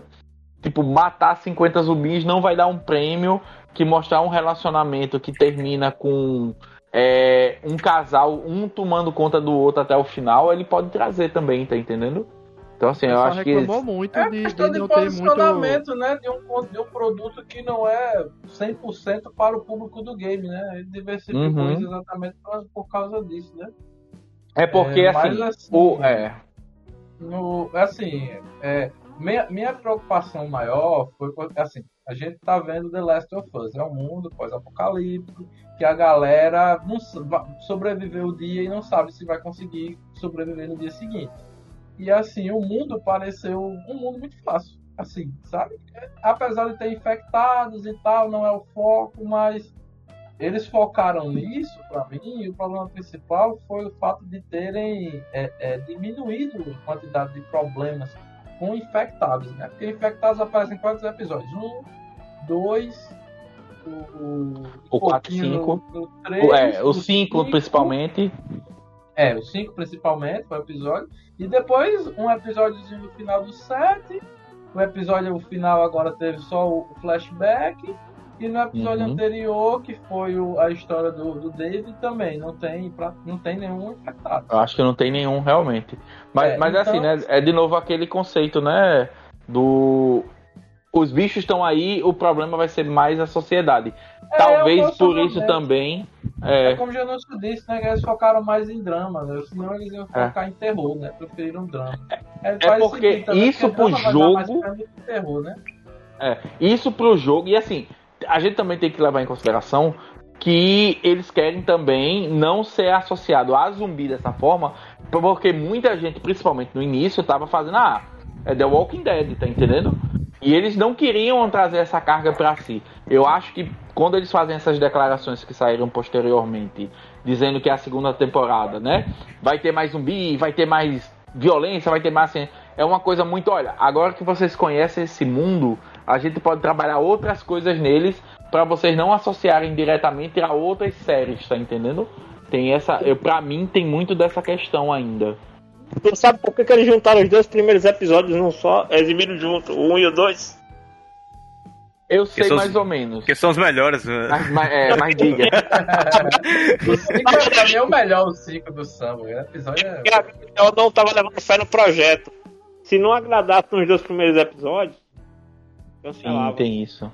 É, tem É, isso eu, também. Eu, eu, eu senti isso, eu senti. Eu, eu nem tinha, tinha percebido isso aí que Janus falou, até, até porque eu, eu comecei a assistir essa semana. Então eu não fui acompanhando episódio por episódio. Eu peguei um embalo aqui, fiz uma, uma, uma maratona e ia assistir o nono hoje. né? Então, mas, eu legal ver senti. essa visão de Bruno. Eu só acho legal ver essa sua visão, Bruno, porque eu não tinha parado pra pensar nisso, que as histórias meio que. Algumas coisas são meio desconexas e não voltam mais. Realmente, parando pra pensar, a maioria da. 90% do que a gente viu aqui não retorna. É, e eu, eu, Não- eu só, só acho assim, a questão ela tem que ser, tem que ser abordada, como é, e, e Kari falou, tem que abordar esses pontos. Eu só acho que eles erraram é, no peso da abordagem. Pra, pra mim a questão é essa. É, deram um peso muito grande pro episódio é, do pra interação do Bill e do Frank e pra história da Ellie também, ali com a menina lá que eu esqueci. Toda vez eu esqueço o nome dela. É, eu acho que deram um peso Riley. demais. Isso, de- deram peso demais pra questão do romance em si, embora eles sejam importantes, que é pra explicar o porquê que o personagem é daquele jeito, é, a- o comportamento da Ellie, po- possível lésbica, ou bi, ou qual- qualquer outra coisa, pra gente entender a mentalidade do personagem. Eu só acho que essa questão em si é, ficou, tipo, parece que isso era o ponto principal da, da, da história, sabe? Quando você monta um objetivo, qual é, o, qual é o objetivo do episódio 3? Mostrar o Bill e o Frank. E o Bill e o Frank aparecem de novo? Não. É, a, aí vai pra, pra o arco da. Já no episódio 7 da, da, da Ellie lá. Passa. Bicho, eu, eu, eu, Luiz me conhece, ele sabe que normalmente eu, eu cronômetro esse negócio. São 35 minutos dentro do shopping brincando nos, nos brinquedinhos, pô. Então é. você tem como mostrar a importância que aquela personagem tem para Ellie sem precisar botar, é, passar tirando foto na máquina lá da, da, da cabine do tempo, subindo é, no, nos, nos, cavalinhos, experimentando máscara e por aí. Tem como demonstrar o peso que aquele personagem tem para a vida do outro sem gastar 35 minutos. Enquanto outras cenas, por exemplo, a morte da, da menina lá, é assim, mordeu, encostaram no canto, a Ellie fica puta, quebra tudo, em menos de 5 minutos termina essa cena. Sabe? É um mas, ciclo é, muito mas, pequeno. Bruno, é, mas assim, nesse sentido, é, esse episódio em específico, o Left Behind, ele é, na a sua medida, ele é fanservice, tá entendendo? Porque uhum. todas essas coisas que você reclamou, elas têm no jogo. Tem a Ellie batendo foto com a Riley, tem a uhum. Ellie botando máscara junto com a Riley, tem a questão de quando elas são mordidas, a, a Ellie fica putaça, sair quebrando tudo. E tem também essa ausência de o que é que acontece a partir de agora. Que é para o espectador comple completar, né? Isso, se, uhum. seja jogando, seja assistindo. Então, assim, esse episódio em si, eu vejo ele muito mais como um, um. Olha, você que é fã do jogo, você que talvez não esteja gostando de certas adaptações, ou porque a gente tá tirando muito do gameplay aqui e acolá, é, você quer uma parte que é, é, o jogo em si? Aqui, olha. Da mesma forma com que o último episódio, para mim, ele é o mais videogame que tem, tá entendendo? Porque ele é o verão, a segunda, a, o segundo verão completo. Ele não tem dois pedaços que é completamente gameplay, que é o túnel e o. Como é? é? Não, o tiroteio até tem, né? É, mas assim, é o túnel e a parte dos esgotos da água, né? Que no jogo vai ser diferente isso. Mas tirando essas duas partes, o resto do jogo tá todo ali. Tá entendendo? Então eu meio que ver, assim, de novo, né? Eu estou, eu e eu admito isso. Eu estou completamente enviesado porque para mim, como eu joguei o jogo e eu assisti a série, assim, para mim eles se complementam na minha cabeça muito perfeitamente. E assim, uma, uma uhum. pessoa que não vai ter essa conexão, talvez ela veja esses defeitos que eu não tô vendo, mas eu vejo que a série ela se esforçou muito para contar mais dramaticamente essa questão. Até Ser assim, fiel, né? Mais fiel ao é, jogo, né? É, se você parar para pensar até no, no episódio 6, né, que é, é, é onde aparece vai aparecer a comunidade de Jacksonville, aquele Sim. casal de nativo-americanos, que possivelmente são só nativo-americanos mesmo, eles não existem no jogo. Tá entendendo? O, o Joe só sai andando e por um acaso para na hidrelétrica, porque assim, até no jogo isso, é isso vai ser diferente, porque o Joe chega na hidrelétrica e lá dentro que ele encontra o Tommy e o pessoal de Jacksonville, tem e aqui não, parada né? rolando, ele, né? Tem uns invasores, tem uma tentativa É, então, de, os invasores é posterior. Os invasores é quando o Joe já encontrou com o Tommy e o Tommy chama ele pra ativar pela primeira vez a hidrelétrica. Quando na série a hidrelétrica já funciona, já tá tudo ok. Tá tudo eles okay. entram pela porta da frente, é. Eles entram pela porta da... Eu acho até mais dramático nesse sentido, tipo, o Joe ter sido capturado, levado para Jacksonville e ter visto o Tommy lá, tipo, para mim foi muito mais tocante nesse sentido. E assim, das outras formas que ele vai desenrolar. Mas eu, eu acho que a, a, a série, ela, como ela tenta balancear e ela tá pendente realmente, ela tá pendendo para um lado mais dramático nesse sentido de mostrar personagens. De infeliz... Concordo, de novo concordando. Infelizmente, tipo, tem. Tipo, o personagem da, da. que a gente tá chamando da Rose, né? Mas é completamente descartável, assim. E você vê que ele poderia ter uma profundidade, porque o, o Henry e o Sam, eles têm um impacto no, no episódio. Tipo, no jogo Isso. você vai ter mais espaço com eles.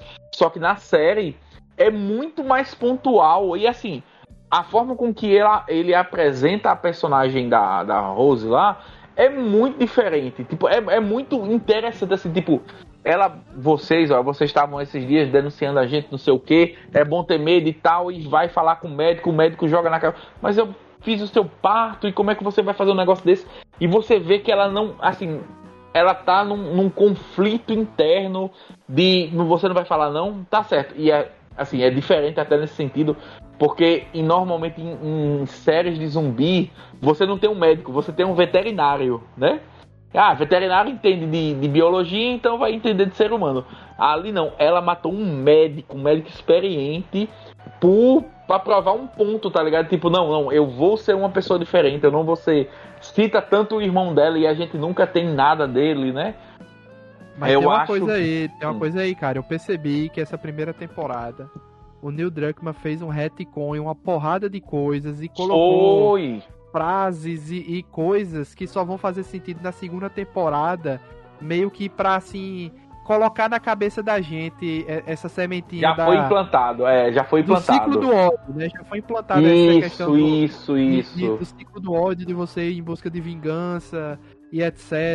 E, e vingança a todo custo, aqui, é. Já tá isso aqui que a gente só vê no segundo jogo é, na série eles fizeram ao contrário, implantaram antes para depois fazer sentido. No jogo meio que não faz muito sentido né, é, é, muito jogado algumas coisas. E aqui não, já é. vem com essa Mas faz sentido sim, pô. Tu vive num mundo que a galera vai matar sem ter consequência, pô. Então, se isso acontece, não. vai existir um ciclo de ódio, tá entendendo? É. Faz sentido. É igual a briga no interior. É abordado é, lá. Exatamente. Ah, o cara aqui já vai sendo abordado assim, desde cedo, entendeu? Ah. É porque hum. a série, ela vende que assim, primeiro, não é Pittsburgh. Eu sei que não é Pittsburgh, mas eu não tô lembrado do nome da cidade. Mas é no jogo City, original é, da, é, Kansas, é Kansas City mesmo, né? Então, assim, eles falam que eles acabaram de tomar o poder da Fedra ali, né? Tipo, aquilo é um novo governo extremamente recente, tipo, tem menos de uma semana. Enquanto a, a, Pittsburgh, né, que é no jogo é a Pittsburgh, no lugar de Kansas City, é, ela é uma cidade que já foi dominada, tá entendendo? Assim, tipo, não existe é, é, um poder lá. Não existiu um vácuo de poder, não existiu uma, uma, uma troca de, de, forças. Aquela galera ali, os saqueadores, eles tomaram a cidade e eles, tipo, eles andam com um caveirão no meio da rua matando gente e roubando sapato, tá ligado? E assim, ali meio que o Joe só teve o azar, né, de, de, de cair num grupo que não estava conversando ainda, né? Estavam se estabelecendo de poder e ter caído no meio de uma confusão junto com o personagem do Henry e o Sam. É, então, é, assim, é aquela história do, de, de todo, toda a série, né? O, o, personagem principal sempre é um imã de merda, né? isso, né? Toda merda acontece exato. em volta. O que, o que, que é, é, necessário para desenrolar toda, toda a história, né? É, Mas né? Isso, isso, aí que o Ricardo tava falando do, é, da narrativa assim. Por isso que quando a gente começou a, a com essa aqui, eu fiz questão de, de enfatizar que eu acho que determinadas cenas e contextos, e o cara tava falando do, do fanservice, é, você vai se sentir melhor na, na narrativa do jogo porque ela é mais ativa, né? uhum. né? E eu acho que é nesse quesito que o cara tava falando mesmo. Só que pra, pra mim, que sou tô caindo de paraquedas, Isso. conheço o enredo, o enredo ali, mas eu conheço o enredo. Eu não vivenciei o enredo como vocês vivenciaram. É, o negócio fica bem deslocado, fica bem deslocado mesmo. Algumas coisas, é. né? Claro, claro que não tudo. Aproveitar para dar uma pausa que a gente parou no episódio aí antes de entrar no da comuna lá do Tommy, né? É só hum. destacar o, o, grande elenco dessa série, né? Porque a Ana Tove, que faz Ô, velho. Vem de Mind Hunter, que ela é a doutora lá, excelente, Mind Hunter, que foi cancelada oficialmente agora, né, recentemente. E ela, e ela e é, antes disso, ela fez aquele outro do. Que é com o Denethor também. Que é uma, uma série. Era uma série de é, meio arquivo X, né? Um arquivo X 2.0. Esqueci agora o nome da série, rapaz. Não sei.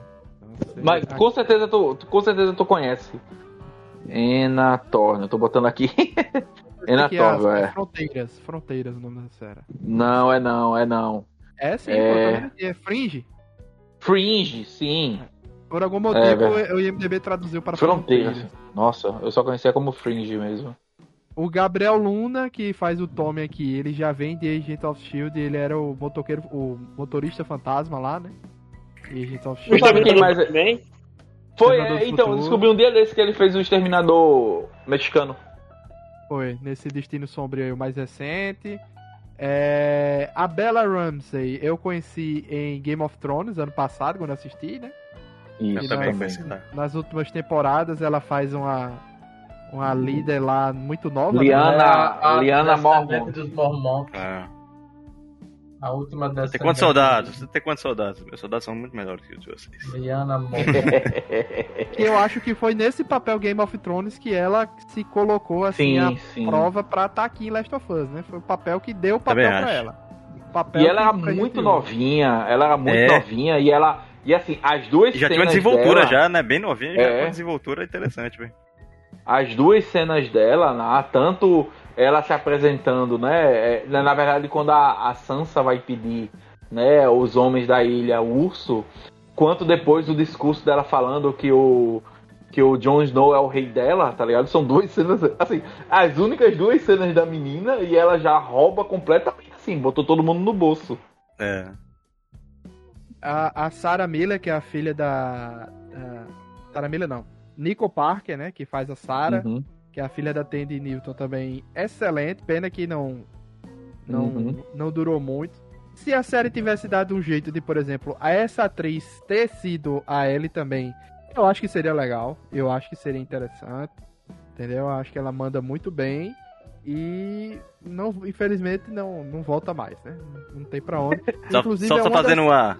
Uma, Uma, das críticas uma- da galera Volta, é só da- chamar as esferas do dragão, pô. Abrindo umas aspas aí. É, é, aliás, aspas não. abri- abrindo parênteses aí, Luiz. Quando começou esse, esse episódio com ela, eu achei. Eu, eu pensei. A impressão que eu tive, eita caramba, vai ter uma cena dela com futura, que a Ellie tá grávida. Que é bem parecida, pô. Bem parecida a, as duas, assim. Aí depois que eu percebi, não, vai ser a mãe dela nesse, nesse episódio. É a mãe. a Ashley Johnson, né? Fazendo a Ana. É. Ela é o, a- isso, isso, isso. Ela é- o rosto dela são bem parecidos, bem parecidos É a mesmo. atriz Ficou que mesmo. fez a Ellie no jogo, né? Aham. É... Eu, eu pensei que, eu pensei que era uma, uma, uma, uma espécie de premonição ali, que a Ellie tava tendo e tal, nos primeiros segundos do episódio, né? Caramba, que Nick Offerman, que também que é o Bill, né? Que vem de Parks and Recreation, não tem nem o que falar. Quem nunca assistiu Parks and Recreation, que é o. The Office numa instituição pública americana. Departamento Público Americano. Excelente. Excelente. Quem, quem Leslie. Copol. Troy Baker aí nem se fala, a gente já falou aí, né? Muito dubla... Muita dublagem, muita interpretação. Higgs. Exatamente, o Higgs de, de Death Kojimão aí, Death Stranding. É... O Pedro Pascal, aí tem a. a- Pedro Pascal, né? Oberyn. É- Pedro Pascal. Oberyn Martel. O homem está no auge da carreira dele, pelo menos por enquanto, né? De. Fazendo Fizeram o um meme aqui com ele solteiro. carregando nas costas de Disney Plus e HBO.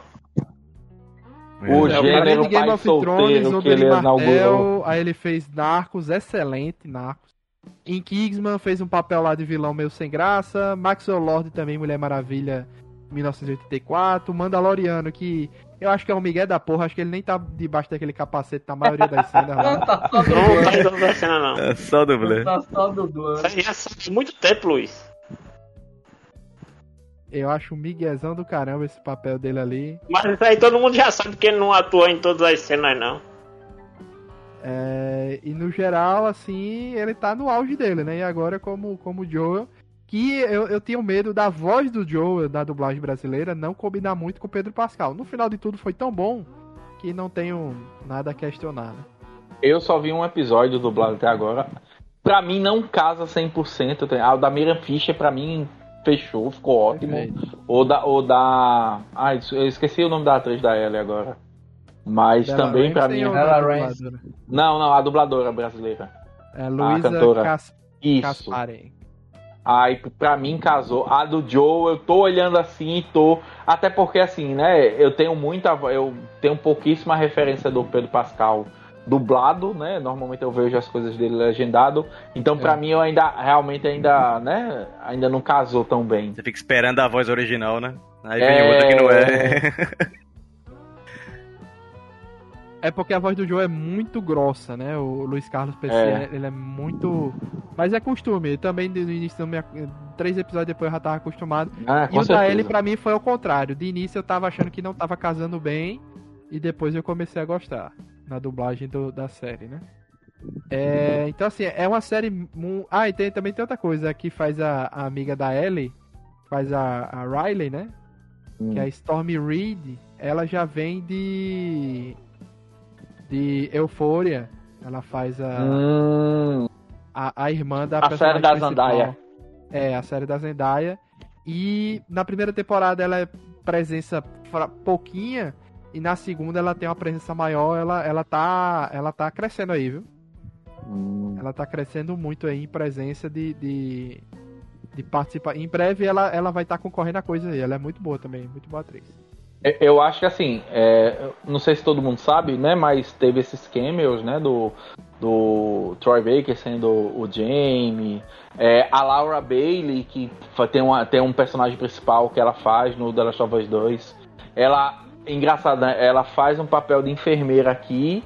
E eu, eu descobri hoje que ela fez o papel dessa mesma enfermeira no 1. Ela só não Ah, tinha um não papel de destaque.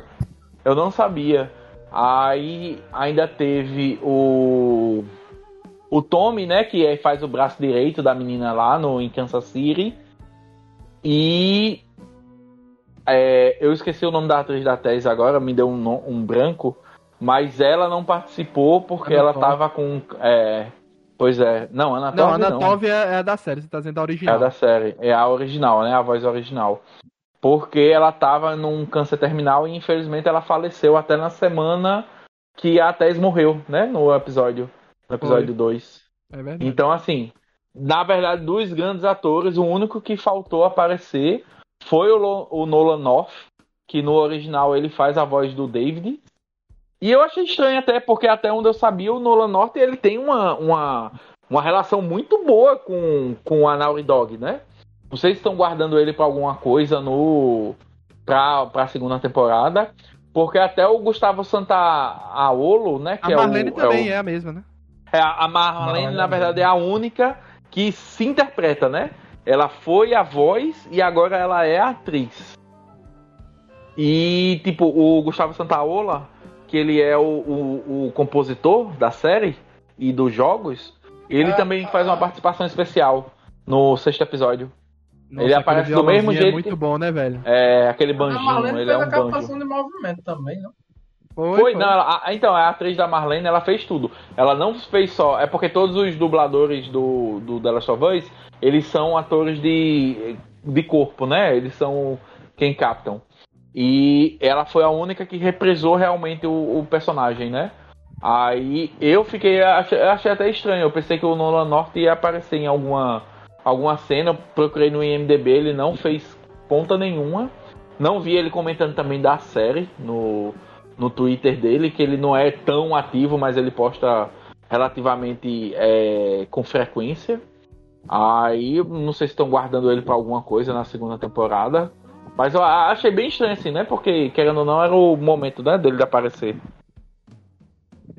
Aí voltando aqui à análise dos episódios. Episódio 6 foi o, o de Jacksonville, que gerou a piada da, da comuna, né? O Tommy que vem do exército reagiu meio. É, eu ia eu sabia anotei que eu isso, estava velho. vivendo nisso, né? E o Camarada Tommy, camarada Eu Maria. anotei isso, eu anotei O isso. Joe porque olha é pra cara interessante, dele, né?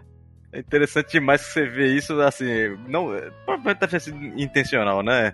É, você vê isso na vida real, né? A ga- galera fala, ah, eu odeio o comunismo, odeio isso, odeio aquilo, eu odeio milhões de coisas. Aí quando o cara vê, normalmente o cara tem 80% daquele comportamento que ele diz que odeia. Sabe? É. Então você vê.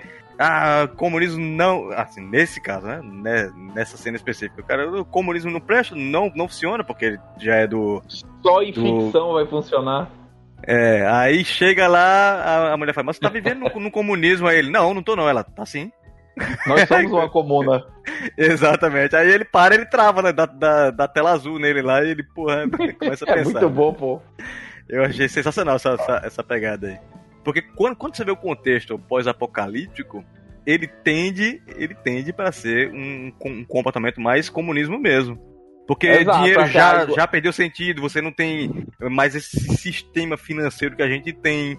Então ele pende mais para a questão do, do comunismo, onde a comunidade trabalha em serviço de prol e A algo. comunidade. É. Exatamente. É, Aí E- lá, mas ele, ele não, não consegue perceber, né? Porque ele tava no, no, É. no meio E do exército principalmente num mundo, né, que ele vai seguir, assim, a sobrevivência, né? Tipo, não é que você vai conseguir se isolar, ficar sozinho e se autoprover. Você não consegue se autoprover quando, é, apesar do ser humano no geral não ter um predador específico, né? Assim, a Uhum. gente não tem. Se você não for pro meio de uma floresta, você não vai ser atacado por uma onça, um tigre, né? Só que nesse mundo, a gente, o ser humano, ele vai ter um predador natural que seria o clicker ou o instalador, o que quer que, se- o que, quer que seja.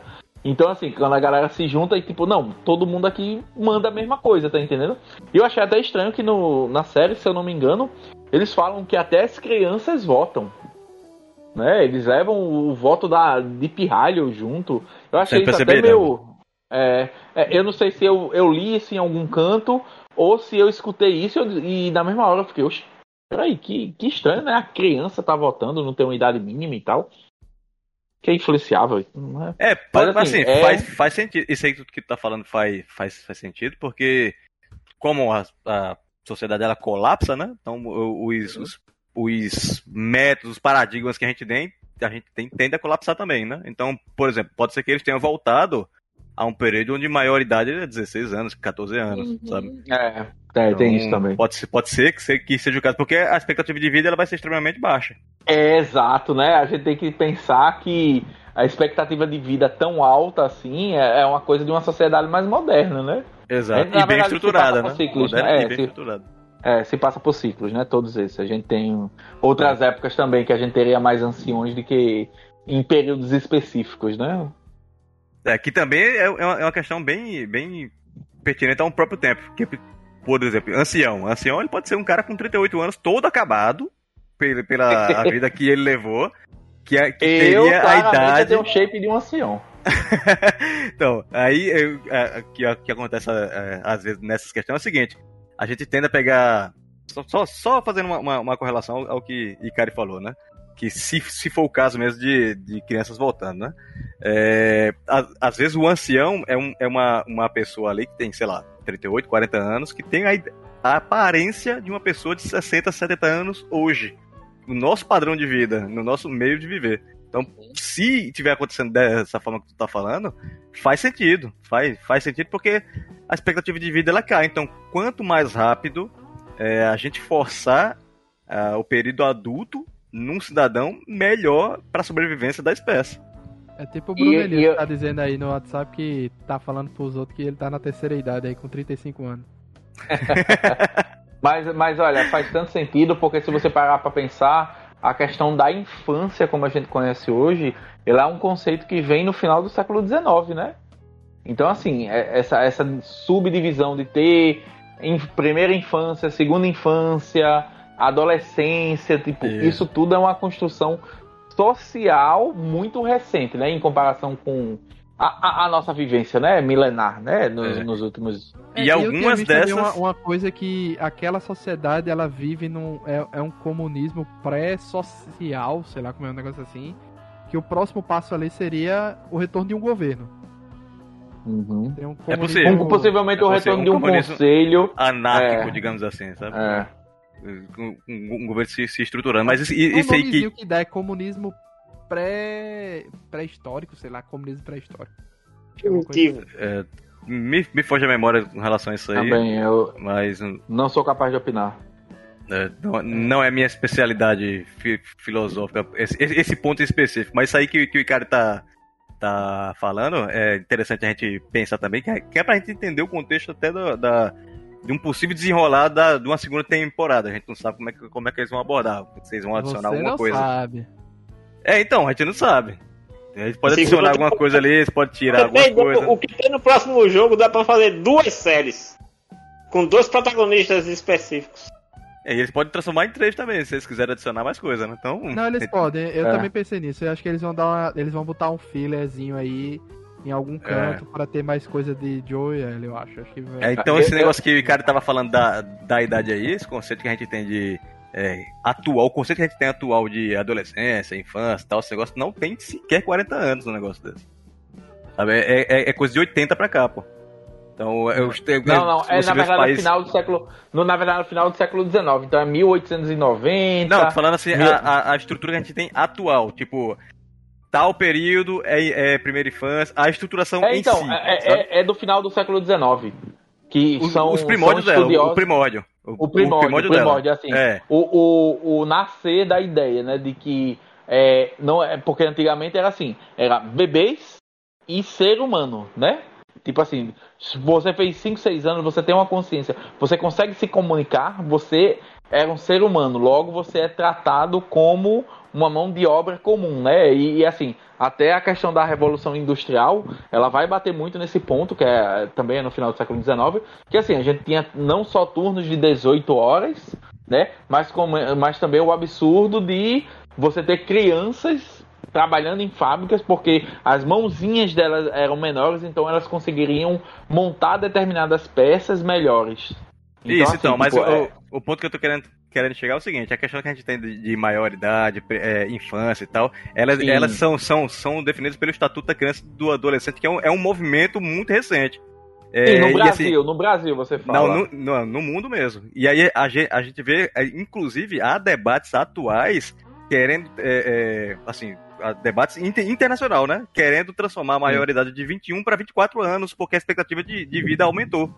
Uhum. Então, aí você vê movimentos, é, inclusive países como França e a, e a Alemanha, que está aumentando a, a, a, a idade de, de apostadoria, da- de apostadoria, então você aumenta a, a idade de, de infâncias também, né? E aí, só fazendo essa, essa correlação curta, pode ser que a série aborde essa questão para justificar crianças votando, crianças fazendo al- algumas Uhum. atividades que pra gente parece absurdo, mas se eles não fizerem, pode cau- causar a extinção do, da humanidade, por exemplo. O Lu, Luiz levantou, levantou um ponto em relação a, a- o- temporadas, né? Entre, entre isso e eu e tem espaço, né? Porque assim, não só a questão do no jogo, né? No segundo jogo eles citam especificamente que determinadas coisas, sem dar spoiler, né?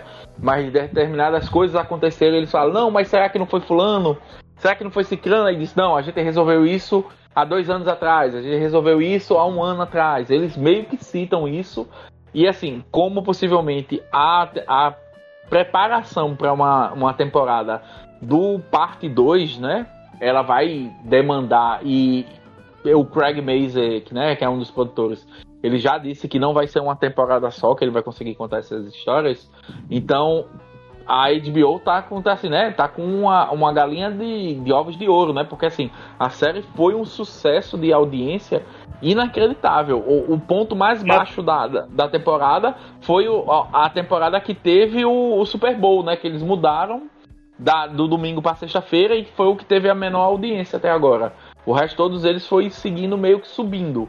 Então, assim, eu vejo muito tranquilamente uma temporada, tipo, meio que um e meio, tá entendendo? Eles botando uma temporada ali no meio pra desenvolver mais os personagens, pra trazer novas histórias. Aí eu acho que, nesse sentido, eu concordaria que aí sim, mostrando histórias de personagens paralelos, eu sinto muita falta no, nos jogos, que nunca foi transposto nem pra DLC nem pra canto nenhum, da história do Aishi, né, que a gente vê no- na, na, na cidade de Kansas, City, que foi aquele cara que foi pros esgotos, né?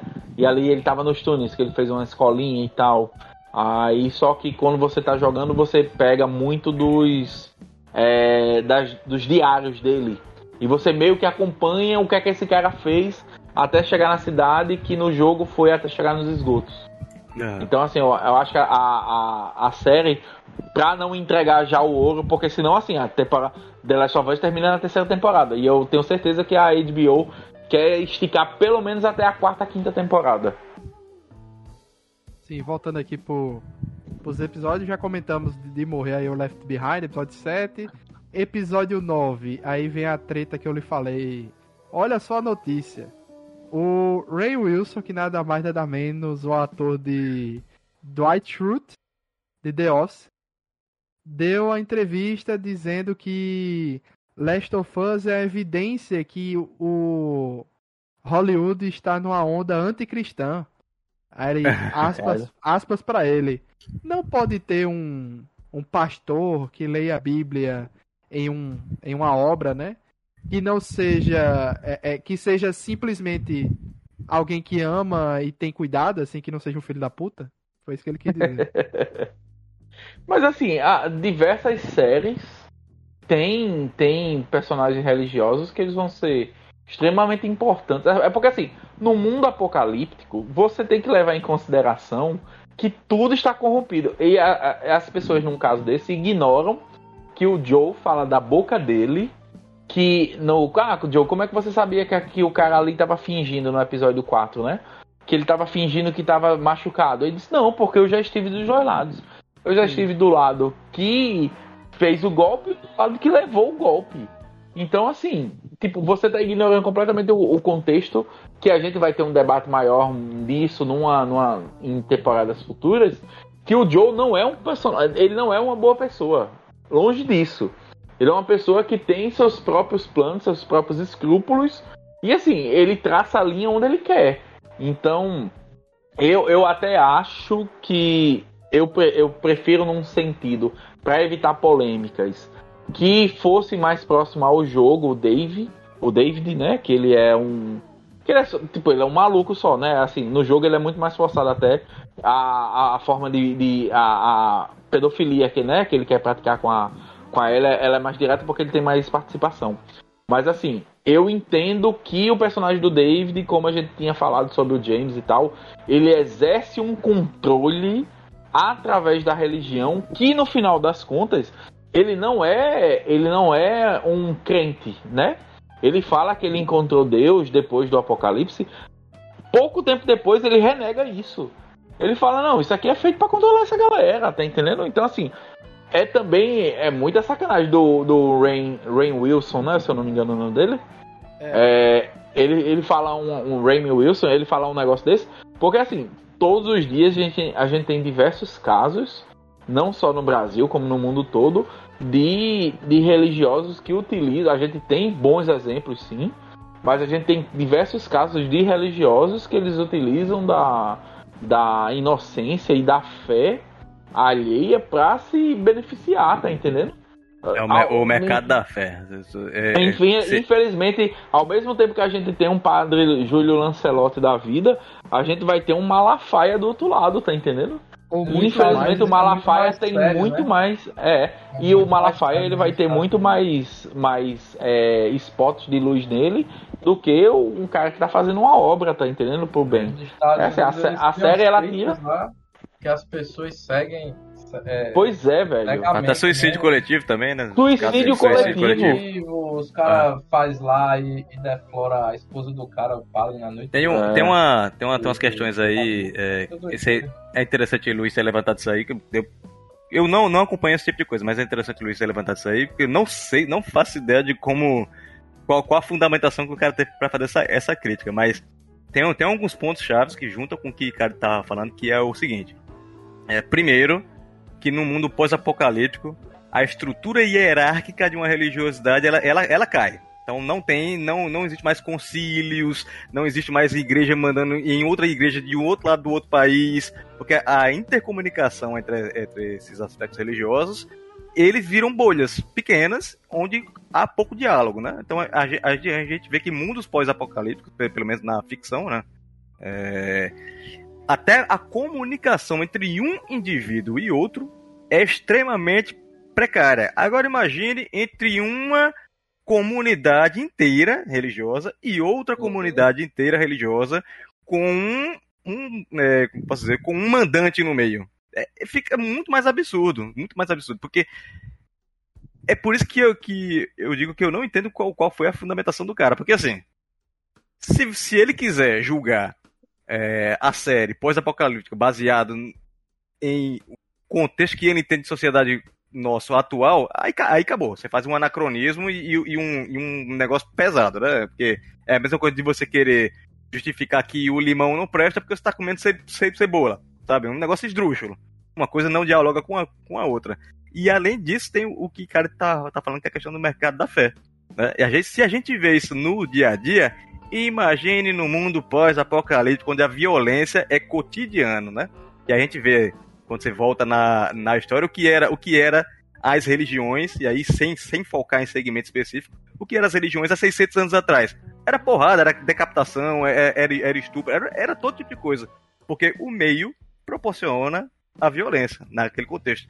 E o meio pós-apocalíptico proporciona a violência e a exploração. Então faz total sentido a existência de um personagem desse, embora ele seja, é, ele acredite naquilo ali ou não, sabe? Então não entendo esse tipo de crítica não, porque é, ela é a existência de um personagem desse é extremamente pertinente, pô.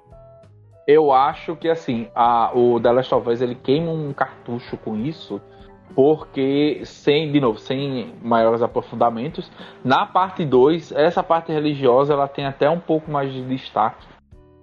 Né? Então, assim, meio que vai ficar uma crítica dessa, né? Dizendo um negócio desse. Quando na segunda temporada for apresentado novos personagens que têm uma religiosidade mais aflorada e eles aparecerem, as pessoas vão de novo vão estar tá vendendo religião como uma coisa ruim, não sei o que. E assim, eu tô até parando para pensar, eu não lembro dentro da série do The Last of Us, né, do, dos jogos, realmente exemplos bons nesse sentido, tá entendendo? De pessoas com que a fé levou elas para esse específico. Assim, você pode alegar dentro de personagens lá dentro, mas são, são personagens que sofreram coisas pra, e ainda mantêm uma visão mais pura. Mas assim, um líder religioso realmente você não vai ter com esse destaque positivo, tá entendendo? Uhum. É, eu, eu, eu acho que ter tocado nesse. Eu entendo porque assim, a gente também esquece umas coisas que assim. O, esse tipo de série, quando ela é criada, né, passa por roteiro, passa por apresentação de, de plateia, tudinho, eles chamam lá, tipo, é o espectador Homer Simpson, né? é o espectador médio, assim, é o cara que não tem um conhecimento específico de nada.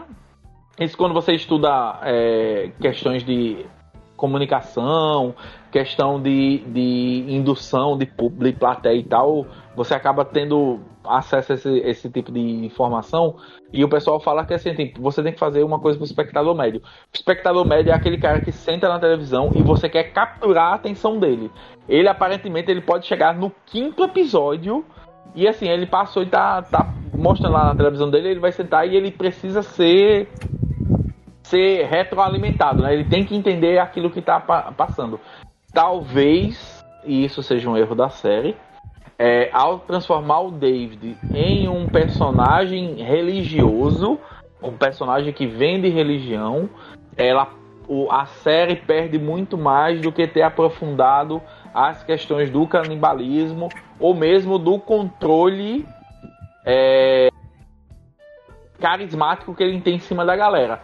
Apesar que, em contrapartida, é justamente a série quer se apoiar nesse de dizer que ele é um líder religioso carismático e logo o James, que é um cara que parece fisicamente muito mais capacitado que ele e que o, o pessoal da equipe dele respeita, é, ele acaba baixando a cabeça pro, pro David porque assim, não, esse cara, infelizmente, ele manda em mim. Ele, ele acaba não percebendo as próprias ferramentas que tem, que dá até para tomar o poder naquele caso, né? Aham. Uhum. Exatamente. E do episódio, no último episódio, eu senti falta na série do Joe ensinando a Ellie a usar o violão, né? Que não, não teve e só tem a promessa não, mas... aí pra depois. Mas então, mas no, mas no primeiro jogo não tem não, Luiz. Ah, fica pra segunda temporada mesmo, né? Fica pra segunda temporada. Tem. É, desculpa, tá, gente? Eu sei que eu falo demais. Mas assim, tem uma coisa que eu realmente senti falta, que foi na última cena mesmo, quando a Ellie faz, né? Fala que já perdeu pessoas, não sei o que, e o Joe vai fazer aquele discurso do é, você tem que continuar lutando. No jogo eu gosto muito que é uma cena tipo é, é, uma, é uma cena bem sutil, mas assim quando ele começa a falar nisso, ele passa a mão no relógio, sabe? Assim tipo meio que dando a entender que ele tá lembrando da da Sarah e ele tá fazendo essa conexão com a Ellie apesar que nessa no, nesse episódio, né, eles trabalham até muito mais essa, essa questão, porque o Joe se abre muito mais com a Ellie do que no jogo, né? Ele vai falar da Sarah, ele vai falar até, ah, vocês seriam melhores amigas, não sei o quê, e ele descreve por que eles seriam melhores amigas. No jogo ele fala isso, ah, você, vocês seriam ótimas amigas e tal, e meio que a conversa continua, né? E aqui não, ele fala, aí meio que já joga a sexualidade lá no meio. Não, você é muito mais feminina, a, a Sarah era muito mais feminina do que você, não sei o que, e a Ellie até faz questão de reforçar isso. Então, assim, né, teve essas pequenas saídas. Só que esse episódio, como a gente tinha falado anteriormente, para mim ele é o mais videogame de todos. É o realmente é o que mostra, Sim. assim, ele tira a gordura do episódio. E eu lembro que eu comentava com o Pedro Henrique quando a gente viu a minutagem dos episódios. E caramba, velho, 45 minutos pro último episódio. Que negócio mais estranho. Mas assim, ele entregou meio que ele queria ali pra mim, tá entendendo? Apesar de eu. Tipo, o Joe, que eu vi muita gente reclamando no Twitter. Ah, esse Joe, ele, ele tem síndrome de pânico, ele, ele é mole, ele se machuca fácil, ele é pego desprevenido. E diversos outros defeitos que o Joe da série realmente tem, que o do jogo não tem. Mas nesse final, como tinham mexido com a filha dele, né? Ele e tava, ele, ele tava dando. Foi, ele virou o Rambo, ele tava dando headshot em Deus e o mundo. E assim, e não só isso. Não deu nada, bicho não teve é, resistência. Olha que no é. jogo essa parte é absurdamente difícil. É, pô, é, é, assim, eu lembro a primeira vez que eu. E assim, eu lembro como eu cheguei na primeira. A primeira vez que eu cheguei nessa parte do jogo. E por sorte eu tava com muito recurso. Eu gastei tudo. Eu saí matando maluco explodindo, jogando molotov, é. jogando é, bomba lança, de prego. Lança chama. Lança chama. Meu irmão, eu fiz o, eu fiz o catiço ali, velho. Mandou bem, e... né? faltou uns molotovzinhos aí. No, pois é, eu, Não, eu vi um colega meu. Eu, é esse o debate que eu acho interessante, porque na série ele mata menos pessoas do que você mata no jogo, no geral, né? Uhum, e certeza. o debate que eu queria começar por Bruno aí pra saber a opinião dele, porque tá, ele tá precisando sair aí rapidinho, mas ele pode deixar a opinião dele aí no final. É. O Joel é o vilão, ele é o anti-herói, não dá para encaixar ele em nada, ele tá certo, ele tá errado. O que é que você acha aí, Bruno? Começando por tu aí. Esse é o grande debate dessa primeira temporada, né? É, uhum. Eu gosto dessa abordagem. É, é por isso que, eu, que eu, eu, disse que o, o, a série para mim é uma montanha russa. Eu gosto dessa abordagem que a série faz, que inclusive é alguns, alguns pontos que a gente já debateu em outras séries, que é deixar tons de cinza. Sabe? Eu acho que é uma tendência atual de não, não só, só das séries, mas a, a qualquer diálogo que a, a, gente, a, gente, tenha no geral. Porque se você analisa contextos, não existe bom e não existe ruim por si uhum. só. Né? Por exemplo, a gente pode pegar a, é, a questão da morte. Assassinato. Assassinato é bom? Aí você fala, não, assassinato é ruim. Tá. E se um filho seu ou sua mãe tiver é, sob a, a mira de um revólver de um sequestrador, você mataria essa pessoa? Então o ato passa a ser bom para salvar a vida de alguém. E eu acho que a série aborda isso muito bem com a questão do Joel. E no final, que a gente tava falando até da, da questão do. É, da evolução do personagem, né? Que ele não, não tem mais perspectiva de, de assim, não tem mais motivação de vida, é, por causa da morte da filha, e tudo que ele toca aparentemente fica podre e morre, sabe? Ele vai dando a entender essa decepção, né? É, eu acho que é o, é o, é, o, ponto, assim, o segundo ponto maior da série. Eu acho que é, que é essa questão.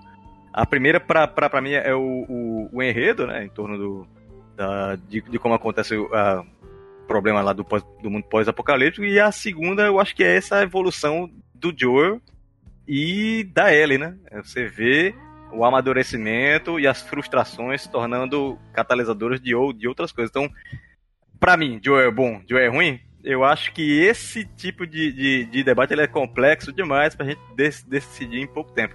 Mas a série e o jogo, como é, papel principal, sempre vai, vai querer mostrar que aquilo que ele faz é justificável. Então ele, teoricamente, é o bom, né? Então aí entra como um herói ou anti-herói, mas ele, ele é o papel principal, né? Essa história do 2 é aquela história, a pergunta, a próxima pergunta será: a Ellie é a vilã ou é a vítima? Porque eu acho que assim, o, o que é legal na série é isso, é que, como o Bruno falou, né? É, é, é tudo muito particular, é tudo muito pessoal. Então, assim, tem aquela máxima, né? Todo vilão é um herói no, da sua própria história, né? Se dentro de tudo que a série apresenta, no final ele escolhe ser um vilão. Inclusive, ele não cumpre a promessa que ele fez pra Tess. né? Que era realmente entregar a menina. Então, assim, Isso. ele se torna um vilão das escolhas que ele fez ao longo da história. Ele pensa nele. Se ele cair depois, a gente vai ver o debate que é, de- que é colocado no segundo jogo é as consequências das escolhas que você faz. E se vale a pena você repetir o erro dos outros. De vista, é assim, o que eu vi do- dos produtores da série, né? O que eles falam. Acima de bem e mal, do que acontece naquele mundo, do que é certo, do que é errado, os personagens são humanos. Eles são falhos, eles são egoístas, eles sofrem, eles têm traumas. Então, o Joel é um cara que tá há 20 anos vivendo naquele inferno, bicho. Tá entendendo? A história não trabalha muito isso, mas o, o, o jogo é, é, leva em consideração o passado dele com o Tommy. É um passado negro, é um passado sujo. Na série, inclusive, o Tommy praticamente quis cortar relações com, com o Joel, porque do ponto de vista dele, o Joel era uma ameaça para a comunidade. Tá entendendo? E assim, o Joel, que era humano, sugere que morre no dia que ele errou o tiro. Aí o Joel que segue ali até encontrar a, a, a Ellie é um Joel ali que é um, um resultado daquele mundo. Então não existe bem ou mal ali. O cara vai matar pra comer, o cara vai matar pra conseguir ficar no abrigo, o cara vai matar pra não morrer. Tá entendendo? Porque existem saqueadores, existem ladrões, psicopatas, todo tipo de coisa ali sem freio nenhum. Então, ele é um resultado do, do que ele passou aqueles 20 anos. Encontrar a Ellie trouxe essa humanidade para ele, né? Você vê a cena no começo do, do episódio 1, que a, a lá não consegue colocar o gurizinho lá no, no- na fogueira lá, né? Mas o Joel vai lá, não, não consigo, o Joel vai lá e faz. Será que o Joel do final seria capaz de fazer isso? Será que o Joey não se, não se imaginaria isso fazendo aquilo com o corpo da, da, da Ellie em algum ponto? Então eu acho que acima disso assim é os personagens eles são humanos e, e entre humanos assim a gente é, é, foi criado o conceito de bem e mal, questão de história, a gente está acostumado a querer procurar e eu acho que o sentido do The Last of Us quando os criadores criaram isso é trazer essa humanidade para essas mídias, né? Acima de bem e mal, né? Está, tá as escolhas egoístas e pessoais daquela pessoa que a gente está acompanhando. É, o, o, David, por exemplo, poderia, em algum ponto de vista, ser um aquela galera que ele estava tomando conta. Ele chega lá e a menina lá tá revoltada, querendo matar a Ellie, porque eles sabem que o cara lá, que era o pai de família, estava procurando recursos para trazer para uma galera que tava morrendo de fome, foi assassinado por um desconhecido. O que é que eles querem? Justiça. Qual a justiça? Mata o cara, mata o culpado, tá entendendo? Então é uma questão muito de, de, de dúvida, assim, né? Eu não, não vejo essa questão de, de bem ou mal, não. Acima de tudo, o Joe é um humano, é um mundo que a sobrevivência tá acima de qualquer coisa ali, não, não importa os meios. Né? Luiz, eu fiz quando um pouco antes de sair o segundo, o segundo, é, segundo jogo, né? Falando uma, uma threadzinha no Twitter falando sobre o que, é que eu achava do Joe. E assim, concordando em algumas coisas com os meninos e discordando de outras, mas pra mim o Joe, acima de tudo, ele é extremamente humano, né? Dentro do. Como um personagem, é, ele tem diversas camadas dentro do jogo. E uma das principais pra mim, pelo menos, é assim, é o cara que ele nunca foi uma pessoa é, boa, assim, boa no sentido, ele nunca foi uma pessoa altruísta. Ele era uma pessoa comum, como todos nós somos, né? Cada um com seus desejos, cada um com as suas, com as suas peculiaridades. Mas assim, o Joe era alguém que queria sobreviver e queria levar a filha, né, a um ponto bom. Quando ele perde, pra mim, a Sarah, né? E a gente tem esse gap de 20 anos em relação à história do jogo. Ele foi uma pessoa que, assim, como ele mesmo fala, ele não sabe porquê, mas ele saiu sobrevivendo. E cada vez que ele sobrevivia, né, cada dia mais, era tipo uma perda, né, do, do que era o que é ser humano para ele, né? O que é se importar, tipo, em algum momento e eu vi isso uma frase em outro lugar, é que fala assim: o mundo virou as costas para você e a pior coisa que você pode fazer é virar as costas pro mundo, né? Tipo, você você ignorar e ser ignorado. E assim, e o Joe em algum momento para mim, ele chegou nesse ponto, tipo, ele ignorava completamente os anseios e as necessidades do mundo pra se concentrar na própria tristeza, né? Por ter perdido uma filha e tal. Pra mim, é, quando ele encontra a Ellie e ele vai resgatando isso ao longo desse ano junto com, com ela na, nessa viagem, é ele reencontrando e ele se dando o direito de caramba, velho. E por mais que ele diga que não, ele tá substituindo a filha dele, ele tá cara, isso aqui é uma nova chance que eu vou ter de fazer tudo direito. E assim, o que é fazer tudo direito é a minha filha vai viver, não é a minha filha vai salvar o mundo ou minha filha vai fazer qualquer coisa. É assim, foda-se o mundo, ele literalmente ele continuou dando as costas pro mundo e ele não, eu já sofri demais, eu preciso é, eu preciso ser feliz, né? Eu preciso a minha felicidade tá nessa menina viver, tá de eu reconquistar a minha a minha vida através dela. Então assim, se você para até numa mensagem simbólica, né, quando você vai parar para pensar, a Ellie tem um papel é, meio que cristiânico, né? Não sei nem se essa palavra existe, mas messiânico sim. Ela tem um papel messiânico, né? Que a, a própria Marlene ela vai trazer isso. Tipo, você seria capaz de matar, é, de tipo, de deixar que a gente estude a Ellie para salvar o mundo inteiro só para você ficar com ela? E ele fala sim, tipo, foda-se o mundo, tá entendendo? O mundo já tá fudido, vai continuar fudido. Você não vai tirar essa minha felicidade. Então, para mim, o Joe ele tem muitas camadas e assim, nenhuma delas ele é um herói clássico. Nenhuma, ele chega próximo disso. Nenhuma das coisas que a gente tem de o Joe é alguém altruísta. Então, eu acho que é muito corajoso da Naughty Dog e agora da HBO entregar um personagem com tantas camadas de complexidade. E acima de tudo, eu acho que o Joe, como, como uma figura, e assim, né, com uma, citando frases futuras, ele, se ele pudesse, ele faria tudo isso de novo. Ele, tipo, ele tem arrependimento zero de ter matado a Marlene.